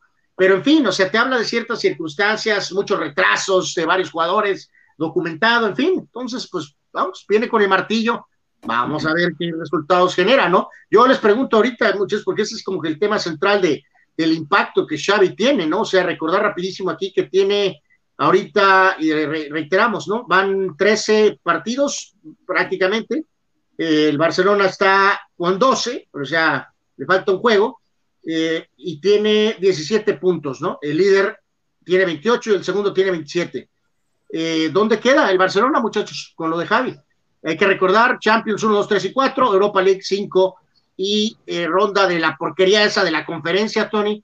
de hecho, a calificar a la ronda de la conferencia League, esa basura que es este el evento que estaba peor, ¿no? Que la, que la, que la Europa League. Eso es para el sexto lugar, ¿no?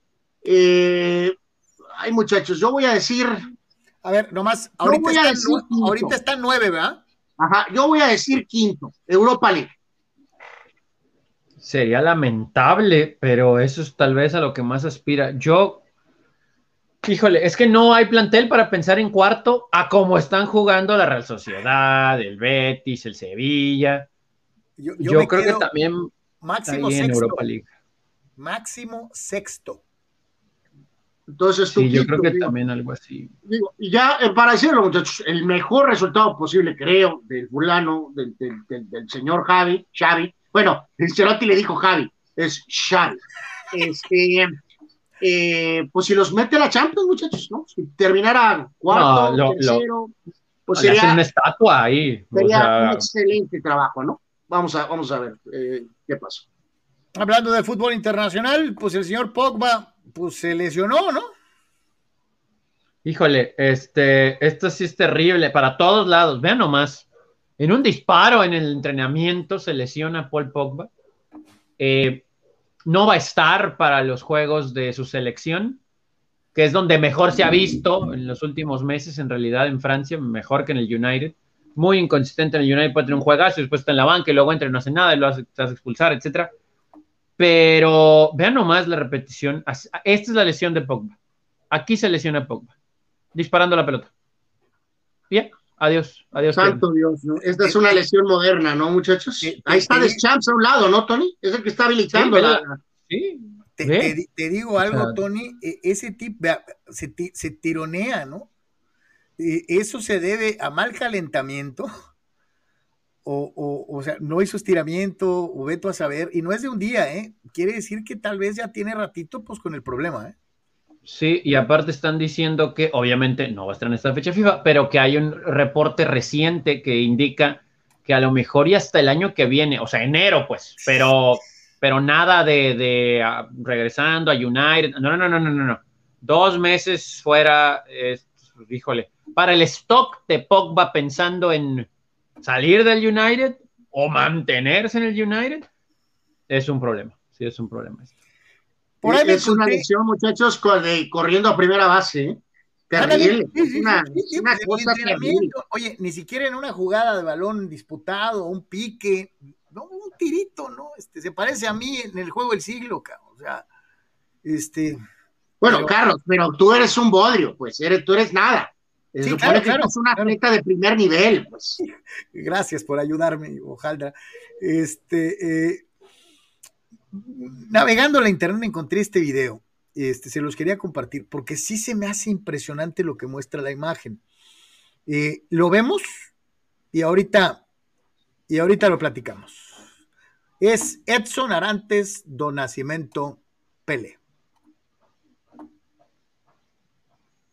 hay que sacarlo. Cuando hablemos de fútbol, a Pelé no lo pongas nunca, porque Pelé es de otro planeta. Pelé era una cosa que tiraba paredes con con el defensor. Inventó todo el negro.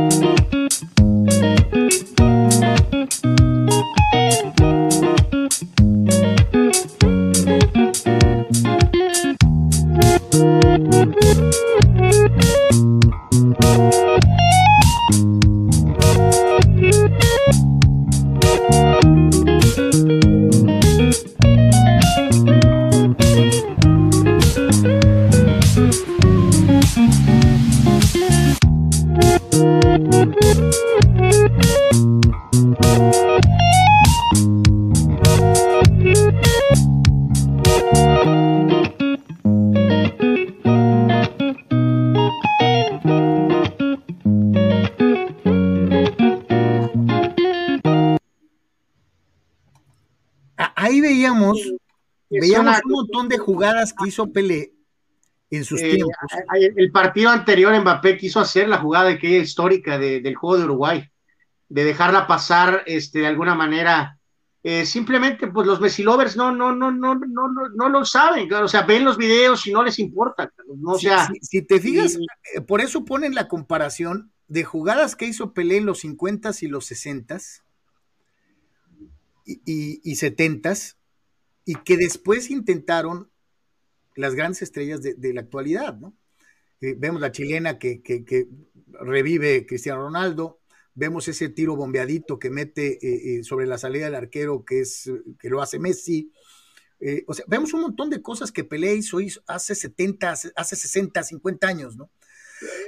y me llama mucho la atención lo que dice el loco Gatti al principio del video, porque además te lo ponen, ¿no? Dice, Pelé es el único que hacía paredes usando al defensor. Eso nunca lo he visto. Eh, eh, eh, a nadie más. El número total de goles, los títulos mundiales, este, pero en fin, generaciones de ahora salen, es que no jugó en Europa, ¿no? Y es que Messi, o sea, yo reitero mi lista, muchachos, no la muevo en el top 4, es muy sencillo, en el, perdón, en el top 3, ¿no? Eh, oro, plata y bronce, no hay, hasta que el Mesías no gane el mundial, este, me avisan y me despiertan. Pelé 1, Maradona 2, Messi y Cristiano 3. No hay más. Hoy lo que dice Menotti, ¿no? Era extraterrestre.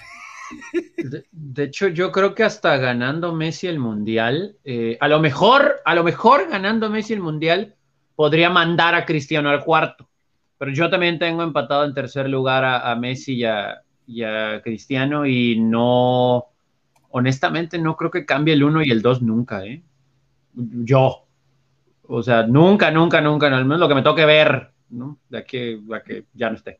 Entonces puedo tal vez en un estado de locura tolerar que pongan a Messi 2, por ejemplo, tal vez encima de Diego, eh, Cristiano. Dice Dice Gerardo Atlista López, se los vengo diciendo desde hace rato, Juan Reynoso de Cruz Azul se irá a Tijuana, de mí se acuerdan. Pues nos vamos a acordar, Gerardo, porque no va a pasar, ¿no? Honestamente. No, ahorita. O sea, no, no, no, no, no puedo concebir que ahorita le den crana al gallego, ¿no? O al mejillón, o como se llame. Ya, este, no, no, no. Habrá meses. A lo mejor, eventualmente también podría acabar por acá, pero, pero no, no. En este receso ahorita, en el que ahorita en unos días corren al mejillón para traer a Reynoso, no. Dice, dice Abraham Mesa, Messi más que Pelé, Lebron más que Jordan, Montana más que Brady. Fuente, la sabermetría de Carlos Yeme y Armando Esquivel. Pues sí, es cierto, en sus métodos van juntos, ¿no? O sea, como que se pelean ahí en algún punto, pero sí tienen muchas cosas similares, ¿no? Mis polainas. Pero bueno, señores, ya para terminar, eh, eh, vámonos con lo mejor de la red del día de hoy. A ver, vamos a ver qué hay por ahí. Vamos a ver qué hay por ahí. Eh, bueno, fulanete, perdí con el teléfono. O sea, bueno. No, bueno. Adelante, creo que ya se explotó la máquina. Eh, creo que efectivamente estamos a punto de 3, 2, 1. Yes. There you go. There you este, vamos a, dar este, unos eh, eh, segunditos. Eh, hay, ¿Qué hay que ver para hoy, Tony? Rapidísimo, ¿algo a tope de cabeza? Eh, bueno, digo, hay juegos de NBA, hay juegos de NHL, arranca la temporada del básquetbol colegial y ya regresa esto. Muy bien, perfecto. Bueno, esto es, o sea, fulanete, ¿no? Quería sacar un selfie o algo, ¿no? Se lo merece porque se le cayó el celular al agua por andarle haciendo al pato ahí. Totalmente, totalmente. Así que digo, es terrible, no deseamos eso, pero, pero pues en esas casos este, te lo ganaste a pulso, ¿no? O sea, ni para dónde moverle. No le juegues con el celular en la playa. Y esto, pues, es también de, bueno. Esto sí es no tener abuela, ¿eh? eh de verdad es que aquí sí somos muy cobardes, esa es la verdad y estoy muy orgulloso de ello. Eh, este es Mini Bebé Kit, Mini Bebé Karate Kit. Ya. Bueno, pues tiene más elasticidad que yo, o sea, claramente, ¿no? Así que bueno. Y bueno, acá hay muchos videos de estos, ¿no? Hay muchos videos de estos, ¿no? O sea, eh, simplemente es un movimiento que en el porcentaje, muchachos, no es productivo. Es demasiado riesgo. No lo hagas. Bueno. No, ¿sabes qué? No quedó ni el recuerdo de ese celular, pero bueno, en fin. ya para terminar rápidamente, y gracias a todos los que se quedaron hasta el final, dice Fidel Ortiz, ya se fue Pesolano, ya que empiezan a buscar nuevo técnico, los nombres que suenan para reemplazarlo son Ambriz, Gabriel Caballero, sobrevalorado, Memo Vázquez, el profe Cruz, algunas propuestas sudamericanas en la baraja para variar. Seamos sinceros y coherentes con la gestión que aún lleva el títere de Cristian Braganich, Marco Garcés. Lo más probable es que van a traer a uno de los sudamericanos que solo en su casa lo conocen hashtag fuera Garcés, hablando del grupo Pachuca. Eh, radical como siempre, Fidel, pero sí, la verdad, saludos a Marco Garcés, pero Sox, you Sox, you o sea, no soy fan de Marco Garcés.